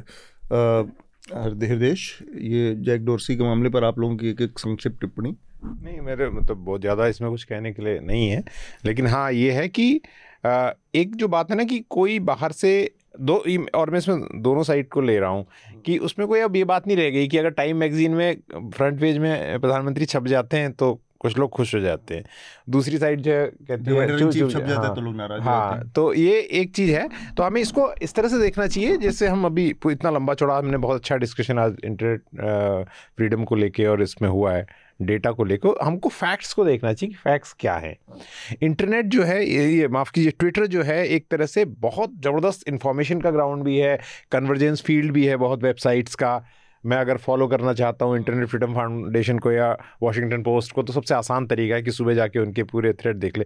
लेकिन वो एक लिंचिंग ग्राउंड भी है कि इसमें आपने एक एक आर्मी बना दी है और कोई भी आदमी बोल रहा है अगर किसी पावरफुल के खिलाफ तो उसके पीछे अनलीश कर दिया। लेकिन जो लोग लड़ रहे हैं एक स्मॉल सेट ऑफ़ पीपल मानवाधिकारों के लिए या ज़्यादा अधिकारों के लिए उनके पास इतने रिसोर्सेज नहीं हैं कि वो लोगों को एम्प्लॉय कर सकें आप पे अटैक करने के लिए वो सिर्फ़ दस बारह लोग हो सकते हैं जो हम्म। आपके सामने अपनी बात रखते हैं तो you should decide on your description और इस तरह की चीज़ों को इस तरह से हवा में उड़ाना मतलब मुझे लगता है कि बहुत सही नहीं है कि हम कहें कि नहीं ये जो फलाना ढिमकाना जो कह रहा है वो गलत है हम्म। अपार जैक डॉर्सी ने ये बोला कि वो किसान आंदोलन के समय पे हो रहा था उन्होंने ये बोला कि पत्रकारों और जो उधर आंदोलन कर रहे थे उनके अकाउंट रिस्ट्रिक्ट करने के लिए बोला गया हम्म। तो उन अकाउंटों में से किसान एकता मोर्चा का अकाउंट हाँ। है अभी भी रिस्ट्रिक्टेड है लोग जाके देख सकते हैं और हमें कभी नहीं भूलना चाहिए कि एक लोकतांत्रिक देश में प्रदर्शन करना एक लोकतांत्रिक अधिकार है दूसरी बात सरकार जो भी ये डायरेक्शन देती है वो एक गोपनीय सीक्रेटिव तरीके से देती है जिसमें हमें ये नहीं पता कि कारण क्या है और क्यों हटाया जा रहा है जिससे हमारा भी अधिकार टू रिसीव इंफॉर्मेशन जो एक फंडामेंटल uh, राइट right है वो भी इम्पैक्ट होता है। तो वो सीक्रेटली ये डायरेक्शंस इशू करती है। तीसरी बात मैं ये बोलना चाहता हूँ डैक डॉर्सी ने बोला हमें धमकाया और बोला कि हमारे स्टाफ के ऊपर रेड किए जाएँगे। हाँ। देखिए जब मई के महीने में करीबन दो साल पहले संबित पात्रा जी ने एक ट्वीट डाला था कोई टूल किट और कांग्रेस पार्टी के बारे में तो ट्विटर ने एक मैनिपुलेटेड मीडिया का टैग लगा दिया था। उसके बाद दिल्ली पुलिस ने छापे मारे थे। और आप अगर कोई इनके अगर आप अगर आप जर्नलिस्टिक थोड़ा इन्वेस्टिगेशन करें आपको ये भी पता लगे करीबन 40 से 50 केस उनके इंडिया के स्टाफ पे क्रिमिनल और सिविल पर्सनली डाले गए थे। तो उन पे दबाव तो डाला गया था तो वो सच बोल रहे हैं। हम्म। आखिर में मैं यही बोलना चाहूँगा कि कोई भी निजी और और स्पेशली कोई विदेशी सोशल मीडिया प्लेटफॉर्म कोई मतलब चैरिटी तो है नहीं। वो हमारा डेटा ले रही है और हमें ऐड दे रही है और बहुत बारी गलत काम भी कर रही है। वो सही तरीके से रेगुलेटेड नहीं है। पर सरकार के जो, हमारे सरकार के जो पॉलिटिकल एजेंडा हैं मिनिस्टीरियल डिस्क्रेशन ऑफ़ पावर जो है, वो कॉन्फ्लिक्ट में उसे ला रही है रादर देन सिटीजन इंटरेस्ट मतलब ट्विटर किसको बैन करती है किसको वेरीफाई करती है कोई ट्वीट हटाती है उस पर ट्रांसपेरेंसी के सही तरीके के कानून नहीं ला लाए हाँ। जा रहे जो किया जा रहा है वो एक दंगल है जिसमें लड़ाई करी जा रही है कि कौन सही है कौन गलत है। ये लड़ाई बहुत पुरानी है। एलॉन मस्क ने भी बोला है कि भारत सरकार के जो कानून है वो बहुत स्ट्रिक्ट है। हम्म। मेरे को सेंसर करना पड़ता है और मैं कुछ नहीं कर सकता। और जो इलॉन मस्क को इस बात में इसके लिए नहीं लाया गया क्योंकि जैक डॉर्सी एक डिवाइसिव फिगर दिखते हैं। क्योंकि अगर आप 2016-17 ले लें, तब जब सबको ब्लू टिक मिले थे तो एक आइडियोलॉजी से लोगों ने सेफ्रॉन ट्रिक खुद लगाने लग गए थे। उसके बाद तेजिंदर सिंह बग्गा जी ने एक प्रदर्शन भी किया है। उसके बाद 2019 में अनुराग सिंह ठाकुर जी ने as a head of a parliamentary committee summon Jack Dorsey जबकि उनके ऊपर एफआईआर भी थी। और फिर रविशंकर प्रसाद के साथ उनकी लड़ाई 2021 में होने लगे। तो सिर्फ़ गूगल में जाना है लोगों को न्यूज़ आर्टिकल्स पढ़ने हैं। भारत सरकार और ट्विटर काफ़ी टाइम से लिटिगेशन भी कर रही है कर्नाटका हाई कोर्ट में और ये सारी चीज़ें जैक डॉर्सी जब सीईओ थे तब हुई। तो इसके लिए जैक डॉर्सी अगर कुछ बोलेंगे तो भारत सरकार ये सारी चीज़ें तो बोलेगी हम्म, विकास? जी सर इसमें ज़्यादातर बातें तो हो गई हैं कुछ अपार जी ने भी जोड़ दिया है। उसमें यही था कि दोनों सीईओ की जो मौजूदा हैं एलन मस्क और जैक डॉर्सी दोनों भले दो अलग अलग तरीके से देखे जाते हैं चेहरे लेकिन एक बात पर दोनों सहमत थे कि भारत सरकार जो है वो स्ट्रिक्ट कानूनों का पालन करती है और दोनों ही अपने दबाव आते हैं दबाव आते हैं और अपने कर्मचारियों को जेल नहीं भेजना चाहते हम्म। और दूसरा ये है कि इसमें एक चीज़ और थी जो दिलीप मंडल जी के लिए का ज़िक्र हुआ उसमें उन्होंने लिखा कि कोई भी इस तरीके की ग्लोबल मीडिया कंपनी वो कम से कम किसी भी देश की सॉवर्निटी से तो छेड़छाड़ ना करे या खिलवाड़ करने की कोशिश ना करे। तो वो भी हमें ध्यान रखना होगा हम्म। क्योंकि इस तरीके की चीज़ें पहले भी हुई हैं। ब्रेग्जिट उसका एक ठीक ठाक उदाहरण है मेरे ख्याल से। जब बाद में लोगों को पता लगा कि ये तो मैनेज हो गया था और हम्म। कई सारी चीज़ें हो गई। तो उस उस पहलू को भी ध्यान में रखना चाहिए इन चीज़ों के साथ साथ ठीक बात।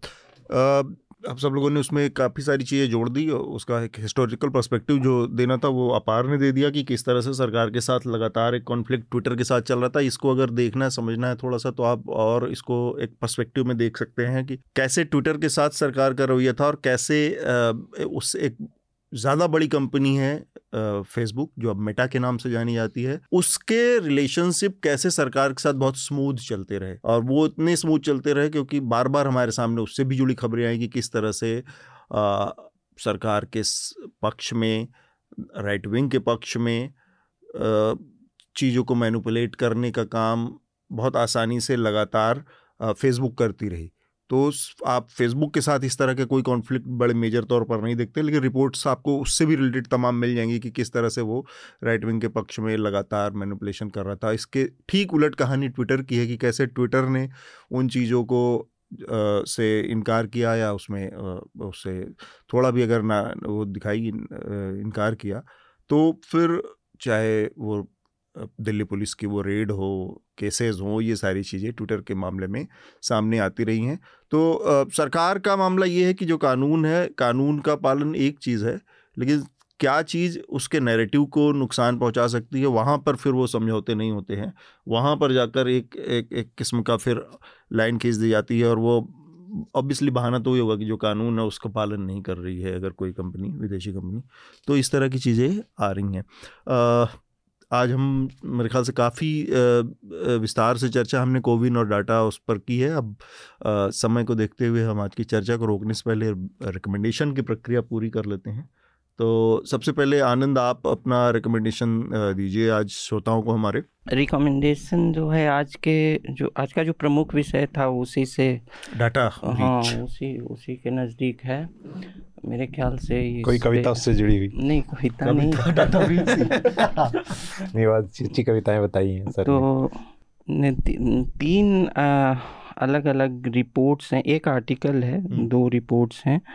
और मेरे ख्याल से इससे अपार सहमत नहीं होंगे। हम्म। तो एक तो है कि ये जो आधार है आधार जो यूपीए सरकार के समय आया और एनडीए ने इसे आगे बढ़ाया और यूपीआई और इन तीनों को लेके जो भारत ने जो digital infrastructure financial digital infrastructure तैयार किया है। आधार यूपीआई और यही तीन दो को लेकर अच्छा, लेकर और जो फाइनेंशियल इंक्लूजन का या फिर रियल टाइम पेमेंट का तो वो उसको लेकर the great Indian stack story इसको स्टैक के तौर अरविंद पनागरिया ने टाइम्स ऑफ़ इंडिया में पिछले सप्ताह लिखा था और द इकोनमिस्ट ने इस पर एक पॉजिटिव स्टोरी की है भारत पर। बहुत लंबी स्टोरी है मतलब इकोनमिस्ट के वर्ड वर्ड लेंथ को देखते हुए उस लिहाज से लंबी स्टोरी है। और उसमें कहा कि इसमें प्रॉब्लम्स हैं हो सकते हैं लेकिन उसने कहा है कि ये कैसे एक जो भारत ने एक एसेट तैयार कर लिया है जो अनुकरणीय हो गया है और कई देश जो हैं कई देश जो हैं इसको इंपोर्ट करना के लिए ललायित हो सकते हैं और ये इनफैक्ट आधार सिस्टम को। हाँ और चाइना के उसने ये भी एक लहजे से कहा है कि एक सॉफ्टवेयर द्वारा भारत ने एक जो बेल्ट एंड रोड इनिशिएटिव है चाइना का उसका जो है सॉफ्टवेयर समानांतर निकाल लिया है कि ये क्योंकि इतना जो विकसित डिजिटल पेमेंट सिस्टम जो है बहुत सारे विकसित देशों में भी नहीं है तो ये जो एसेट तैयार हुआ है और उसमें तीसरा जो उसमें है एक आईएमएफ का रिपोर्ट है उसमें आईएमएफ ने ये आकलन किया है कि भारत ने करीब वो जो लीकेज की मैं बात कर रहा था कि करप्शन हम्म। प्लग करने का कि भारत ने वेलफेयर में डायरेक्ट ट्रांसफ़र में करीब 2.3 ट्रिलियन रुपीज़ इससे बचाया है। जी जी। ऐसा आईएमएफ की किसी रिपोर्ट का कहना है। इसका भी इकोनमिस्ट वाले में ज़िक्र है। अरविंद पनगरिया ने इसके दूसरे पक्ष वगैरह दिखाए हैं चूँकि वो कोलंबिया यूनिवर्सिटी में अभी तो पढ़ा रहे हैं लेकिन वो नीति आयोग के वाइस चेयरमैन रहे थे तो उनका जब ये हम्म। कह सकते हैं इनक्यूमेशन से थोड़ा सा आगे के फ़ेज़ में था आधार तो उनका भी एक रोल था। तो उन्होंने तो उनको उसका पक्ष रखा ही है। हम्म। तो ये पूरा आधार यूपीआई ये पूरे के आर्किटेक्चर पर ये तीनों ये इकोनमिस्ट टाइम्स ऑफ़ इंडिया और इसको अभी मतलब कि वैश्विक परिवेश में इसको कैसे देखा जा रहा है उस पर ठीक बात। अपार आप क्या रिकमेंड करेंगे? सबसे पहले ये ये बहुत अच्छा और एक ग्रोइंग बॉडी ऑफ़ लिटरेचर है जिसमें और लोग लिखने लग गए हैं कि हमारी डिजिटल ट्रांसफॉर्मेशन जर्नी कैसे हो रही है। इसके अंदर जो आईएमएफ का पेपर भी है, वो बहुत अच्छा है। और कभी कभी ये सारी जो राइटिंग हो रही है, वो एक इकोनॉमिक, आर्थिक पर्सपेक्टिव से हो रही है कि मतलब लोगों को क्या क्या सर्विसेज़ पहुँच रही हैं, कितना कैश ट्रांसफ़र हो रहा है, क्या इंफ्रास्ट्रक्चर मिल रहा है। पर हमें कभी कभी ये भी प्रश्न उठते हैं हमारे दिमाग में कि इससे इससे आइडियोलॉजिकली क्या लिंक आ रहा है भारतीय जनता पार्टी को? कभी कभी लोग सोचते हैं मतलब प्रधानमंत्री डिजिटल इंडिया के बारे में जैसे बात करते हैं वो अपने इंफ्रास्ट्रक्चर के बारे में तो बात करते हैं पर बीजेपी भी टेक्नोलॉजी के बारे में बहुत ज़्यादा ऐसे बात करती है कि वो भारत को एक नया भारत कैसे बनाएगी? और इसमें काफ़ी लोग जो हैं जो ये चीज़ें बना रहे हैं वो का वो बेंगलोर में हैं। तो इस पर एक बहुत एक अच्छा ऐसे लिखा है आ, मीला ने जो कैरवैन में आया है जिसका नाम है द बैंगलोर आइडियोलॉजी जो रिव्यू करती है दो किताबें। एक निखिल मेनन की किताब है प्लानिंग कमीशन पे और दूसरी किताब है अरुण मोहन सुकुमार की which is called midnight's machines तो मैं वो ये बताती है कि टेक्नोलॉजी और बीजेपी को एक दूसरे से क्या लाभ मिल रहा है और वो एक दूसरा नज़रिया दिखाती है। तो मेरी रिकमेंडेशन होगी कि लोग वो पढ़ें और थोड़ा थोड़ा इस बारे में भी सोचें कि इसमें क्या पॉलिटिकल इम्पैक्ट्स हैं क्या पॉलिटिकल थिंकिंग है around all of this Vikas आपका रिकमेंडेशन एक तो रिकमेंडेशन आज का जो हमारा बड़ा मुद्दा था जिसपे हमने काफ़ी टाइम दिया चर्चा को तो डेटा प्राइवेसी और वो सब चीज़ें। तो उस पर द गार्जियन की एक डॉक्यूमेंट्री है बड़ी अच्छी द पावर ऑफ़ प्राइवेसी करके। यूट्यूब हम्म। पे अवेलेबल है मिल जाएगी वो फ्री हम्म। में। तो एक वो है और एक उससे पहले मैंने एक डॉक्यूमेंट्री देखी नेटफ्लिक्स पे आई थी 2020 के आसपास सोशल डिलेमा करके। हम्म। वो दोनों। तो वो मेरी रिकमेंडेशन है इसमें बढ़िया। अब सुरेश जी की बारी। दो हैं कि तीन है? नहीं नहीं एक ही है। अच्छा। तीन नहीं ये बात ठीक है। ये तो आपने ठीक है दस के बराबर है। लेकिन उसमें अच्छी बात क्या है कि अच्छी बात क्या है कि उसकी ऑडियो बुक भी उपलब्ध है। तो मैंने अच्छा। ज़्यादातर उसको आधा पढ़ा और आधा सुना है। तो मैं कोई समर्थन नहीं कर रहा हूँ जो कहा है और उस बारे में पहले भी बता चुका हूँ। और इस प्रोग्राम में actually reading list reading recommendation भी दे चुका हूँ। तो ये वही किताब है जिसकी हम ज़िक्र कर रहे थे एज ऑफ़ सर्वेलेंस कैपिटलिज्म और अपार ने बिल्कुल सही कैवियट इसमें दिया कि ये अमेरिकन परस्पेक्टिव से लिखी गई किताब है तो ये ना सोचें कि जो कुछ वो कह रही हैं वो यहाँ लागू हो रहा है लेकिन हाँ। सारे डायमेंशन कवर करती है। इट्स वेरी इंगेजिंग रीड और लिसन क्योंकि ये अमेज़ोन uh, के ऑडियो uh, बुक पर भी उपलब्ध है और uh, आनंद सही हंस रहे हैं क्योंकि वो फिर अमेज़ोन पे जाएँगे अपनी आप डिटेल्स डालेंगे तो अमेज़न भी आपका डेटा जो है वो लेगा तो ये तो एक ऐसी सिचुएशन है जहाँ हम फंसे हुए हैं। तो इसको वास्तव में हमें ऐसे ही देखना चाहिए। लेकिन फिर दोहरा रहा हूँ, जो ये किताब भी कहती है, जो अपार ने भी कहा और जो हम सब लोग की ओर से मैं कह सकता हूँ कि एक स्ट्रॉन्ग कानून ही है जिससे वो लोग ऑफेंडर्स डरते हैं पारदर्शिता के लिए। सरकार को भी हम उसमें शामिल कर रहे हैं ऑफेंडर्स में, तब मुख्तलिफ़ सरकारों को। लेकिन मेरा एक सवाल है, अपार से बहुत छोटे में आपने जो रिकमेंडेशन दी, ये टेक्नोलॉजी और बीजेपी को एम्पावर करने के बारे में है टेक्नोलॉजी या any government which is in power irrespective ideology any government to some extent but this government specially because उसके बारे में ये भी है कि मतलब हम जब नया भारत बना रहे हैं तो पुरानी जो प्रक्रियाएँ थी हमारी पॉलिसी फॉर्मेशन की डिलिबरेटिव एट्सेट्रा वो क्यों नहीं हो रही हैं? क्यों एकदम से आरोग्य से तो कोविन हमारे सामने आ जाता है किसी भी पार्लियामेंट्री डिबेट के बिना? पीएम केयर्स पता भी नहीं किसने बनाया। आप आरटीआई डालते हैं और और और बोलते हैं तीन डिफरेंट मिनिस्ट्रियाँ बोलती आरोग्य से तो हमने नहीं बनाया। हमने नहीं बनाया। कोविन पे आप डालते हैं आर टी आई वो पहले एम एच ए के अंडर नहीं था माइटी के अंदर नहीं था, आप फिगर आउट कर रहे हैं कौन सी मिनिस्ट्री ने कब, कैसे लॉन्च किया। तो इसके लिए मैं बोल रहा हूँ कि जो एक नया भारत बन रहा है, जो जो जो एक नई सोच आ गई है कि पहले जो भी हुआ, सब बुरा हुआ और उसके वजह से चीज़ें नहीं हो पाती थी।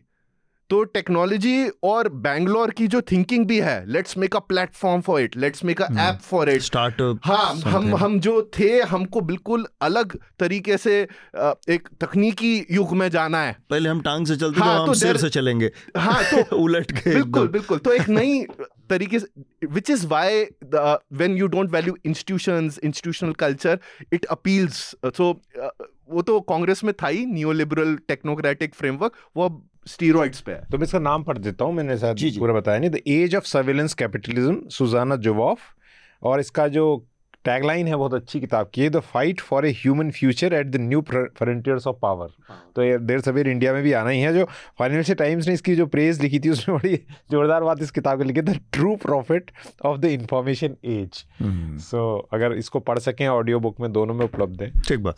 मेरा रिकमेंडेशन बहुत सिंपल दो हैं। एक तो हमारी अपनी न्यूज़ लॉन्ड्री की कुछ रिपोर्ट्स हैं जो कि इस समय इनके गृह राज्य पुरोला उत्तराखंड पुरोला में चल रही हैं घटनाएँ। वहाँ पर मतलब ऐसे मेरे गृह राज्य में जब आप घूमने जाते हैं तब नहीं बोलते मेरा गृह राज्य तब वो देश का हिस्सा होता है। जब वहाँ देश का हिस्सा तो लेकिन जब वहाँ कुछ गड़बड़ होती है तो मेरा गृह राज्य होता है। तो ये हालाँकि बहुत सेंसिटिव मसला है। वहाँ पर एक नाबालिग लड़की थी और एक लड़के के साथ लोगों ने पकड़ लिया और उसके बाद वहाँ पर बड़े पैमाने पर विरोध और प्रदर्शन हुए और उसके बाद लोगों ने वहाँ से मुसलमानों को निकल जाने का अल्टीमेटम दिया और हमारे रिपोर्टर अनमोल इस समय वहाँ पर हैं। अनमोल प्रीतम वहाँ से लगातार ग्राउंड रिपोर्ट्स कर रहे हैं। तो न्यूज़ लॉन्ड्री पर उनकी रिपोर्ट हमारे वेबसाइट पर और यूट्यूब चैनल दोनों जगह पे हैं वीडियो रिपोर्ट्स और हालत ये है कि इस एक छोटी सी मेरे ख्याल से थोड़ा सा मैं इस पर बात भी करना चाहूँगा आप लोगों से भी अगर एक, छोटी छोटी टिप्पणी कि ये मामला इसमें जो एक एक लड़की थी, हिंदू थी, लड़का, दो लड़के थे इनफैक्ट उसमें एक लड़का हिंदू था और एक लड़का मुसलमान था। इसके बाद लोगों ने तय कर लिया और आज की हालत ये है कि पुरोला जो शहर बाज़ार है, कस्बा है वहाँ का, वहाँ से सारे मुस्लिमों को निकाल दिया गया। सारे जितने मुस्लिम, जिनके अपने घर थे, वो घर छोड़ चले गए, जिनकी दुकानें थी, वो दुकानें छोड़ गए, सब दुकानें, सब जगह ताले बंद हैं। अब ये बड़ी एक सामान्य सी बात हो सकती है कहीं पे भी किसी भी कस्बे किसी भी शहर किसी भी गाँव में कि एक लड़की और एक लड़के के बीच में अफेयर हो गया और उसके बाद उनका धर्म कुछ भी हो सकता है जैसे इस मामले में था एक हिंदू है एक मुसलमान है। लेकिन ये चीज़ें आज से दस साल पहले आ, बहुत लोकलाइज वे उस उस पर उसमें निपटा ली जाती थी मारपीट हो हो जाती थी लोगों के बीच गाली गलौज हो जाती थी लोगों के बीच और उसके बाद कम्युनिटी भी इन्वॉल्व है तो भी उसका दायरा बहुत सीमित रहता था उस कस्बे के, उस मोहल्ले से बाहर की बात नहीं होती थी। लेकिन आज हम देख पा रहे हैं, जैसे जो पुरोला में हो रहा है या इस तरह की किसी भी तरह घटना वो हर घटना सेंसेशनलाइज होती है, नेशनल न्यूज़ बन जाती है। और इतने बड़े पैमाने पर कि मैं देख रहा हूँ, चालीस वहाँ पर मुसलमान केवल थे और पूरे उत्तराखंड में दो परसेंट से कम मुस्लिम पॉपुलेशन है।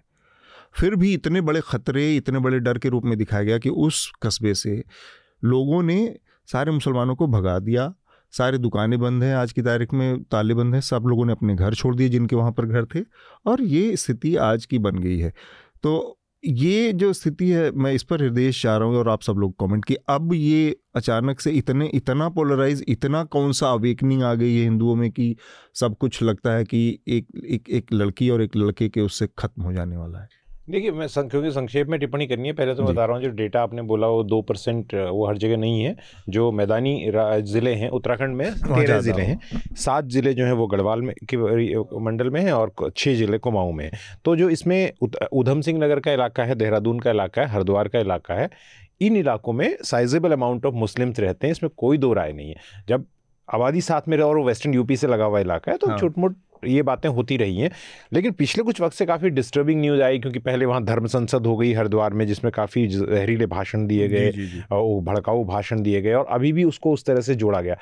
अब इसमें नया डायमेंशन और उस पर सुप्रीम कोर्ट की टिप्पणी भी आई। सुप्रीम हाई कोर्ट ने भी कल जो पिछली सुनवाई हुई है उसमें सरकार को कहा है कि आप टाइट कीजिए चीज़ों को अपने यहाँ कंट्रोल में रखिए और क्या कर रहे हैं ये बताइए।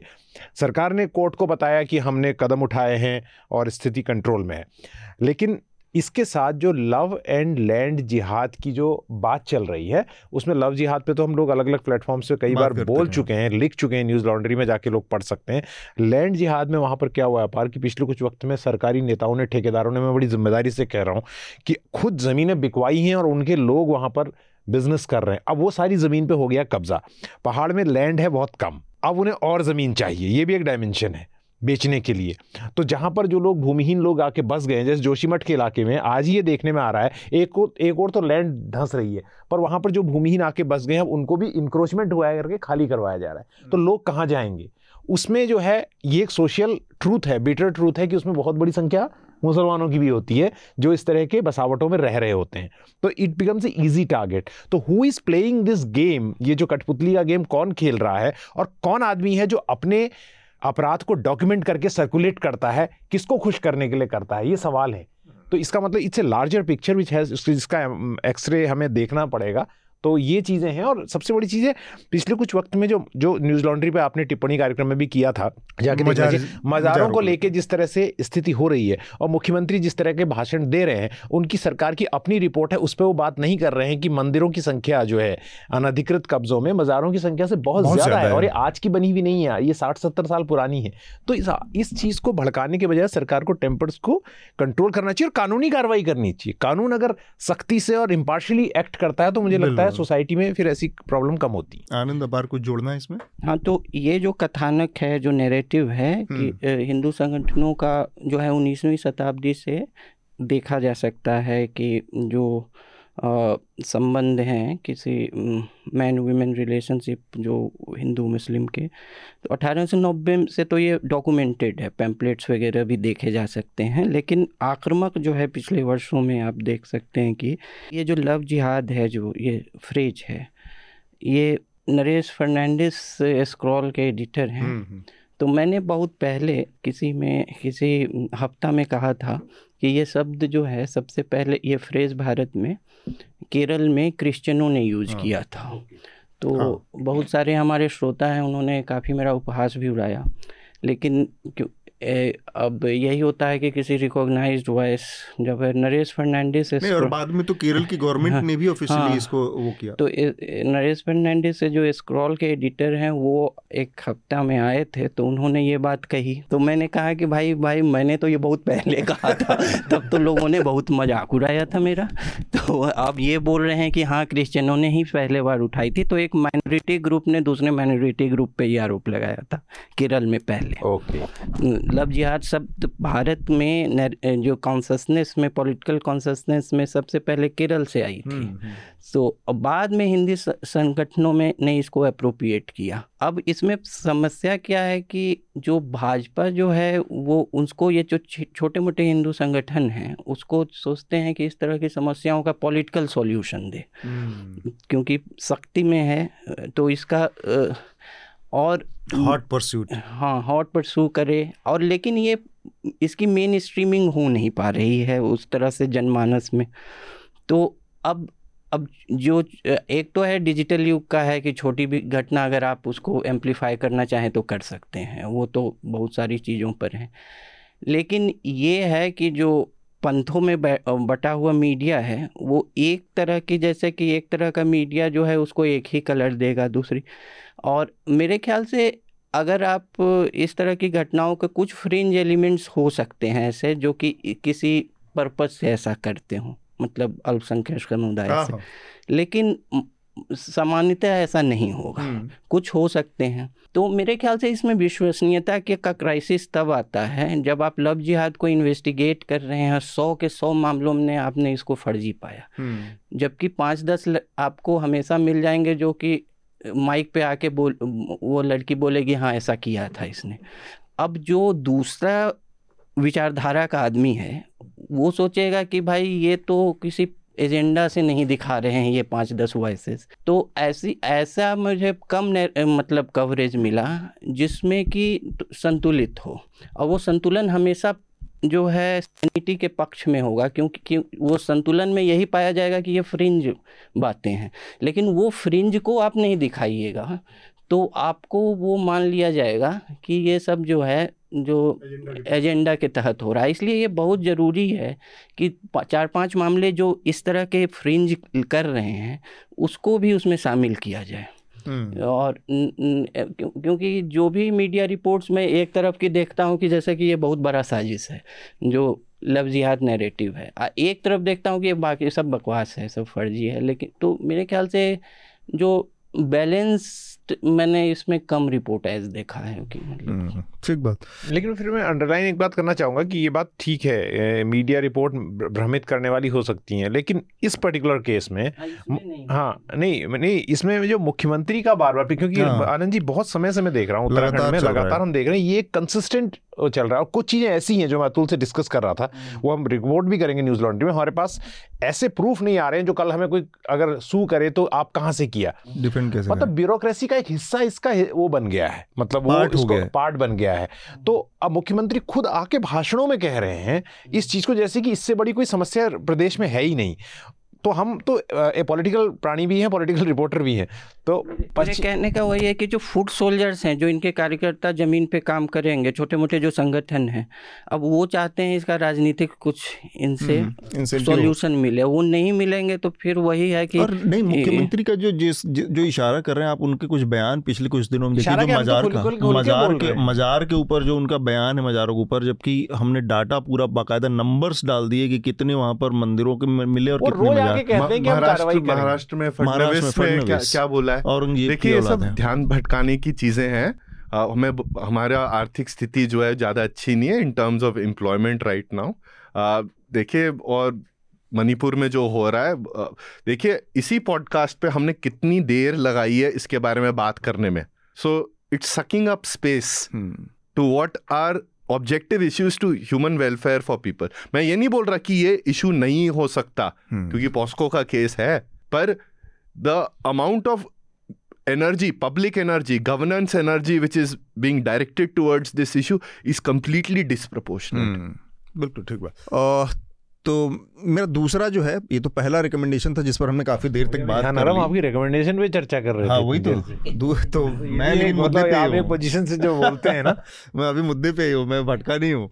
दूसरा मेरा रिकमेंडेशन है जो कि अपार ने एक इस पूरा डाटा ब्रिज पर इंडियन एक्सप्रेस में लेख लिखा इसका हेडलाइन है digital India is not build on the constitution इसको पढ़ें, इससे मतलब अपार, हालाँकि समय समय पर जब इस तरह की चीज़ें आती है डाटा ब्रिज से रिलेटेड तो इनके आर्टिकल आते हैं तो मैं चाहूँगा कि इसको पढ़ा जाए, आपको बेसिक एक अंडरस्टैंडिंग मिलेगी और समस्या कहाँ है, क्यों ये ज़रूरी है, ये हमारे लिए कितना महत्वपूर्ण है आम आदमी के लिए, नागरिकों के लिए, उस पूरी चीज़ को समझने में और फिर अपना एक ओपिनियन बनाने में मदद देगी। तो ये आ, मेरे दो... का एक ऐप बना देना चाहिए जिसमें कि सारे आर्टिकल जो है अपनी डिटेल्स डाल के पढ़ सकते हैं। थैंक यू वो इंडियन एक्सप्रेस पे ही मिल जाएगा फिर। थैंक यू नहीं नहीं वो न्यूज़ लॉन्ड्री पे मिल जाएगा। आपका भी काफ़ी मैं दोस्त हूँ ठीक है? तो इंस्टॉल करने पे आपका डेटा सेव डेटा चला जाएगा। नहीं आपका फ़ोन बंद हो जाएगा। मेरी ऐप वाली होगी ना। तो इसके साथ ही हम आज की यहाँ पर चर्चा रोकेंगे। आनंद अपार विकास और हृदय जी आप सबका बहुत बहुत शुक्रिया। आप चारों लोगों का धन्यवाद। न्यूज़ लॉन्ड्री के सभी पॉडकास्ट ट्विटर आई और दूसरे पॉडकास्ट प्लेटफॉर्म पे उपलब्ध हैं। खबरों को विज्ञापन के दबाव से आज़ाद रखें। न्यूज़ लॉन्ड्री को सब्सक्राइब करें।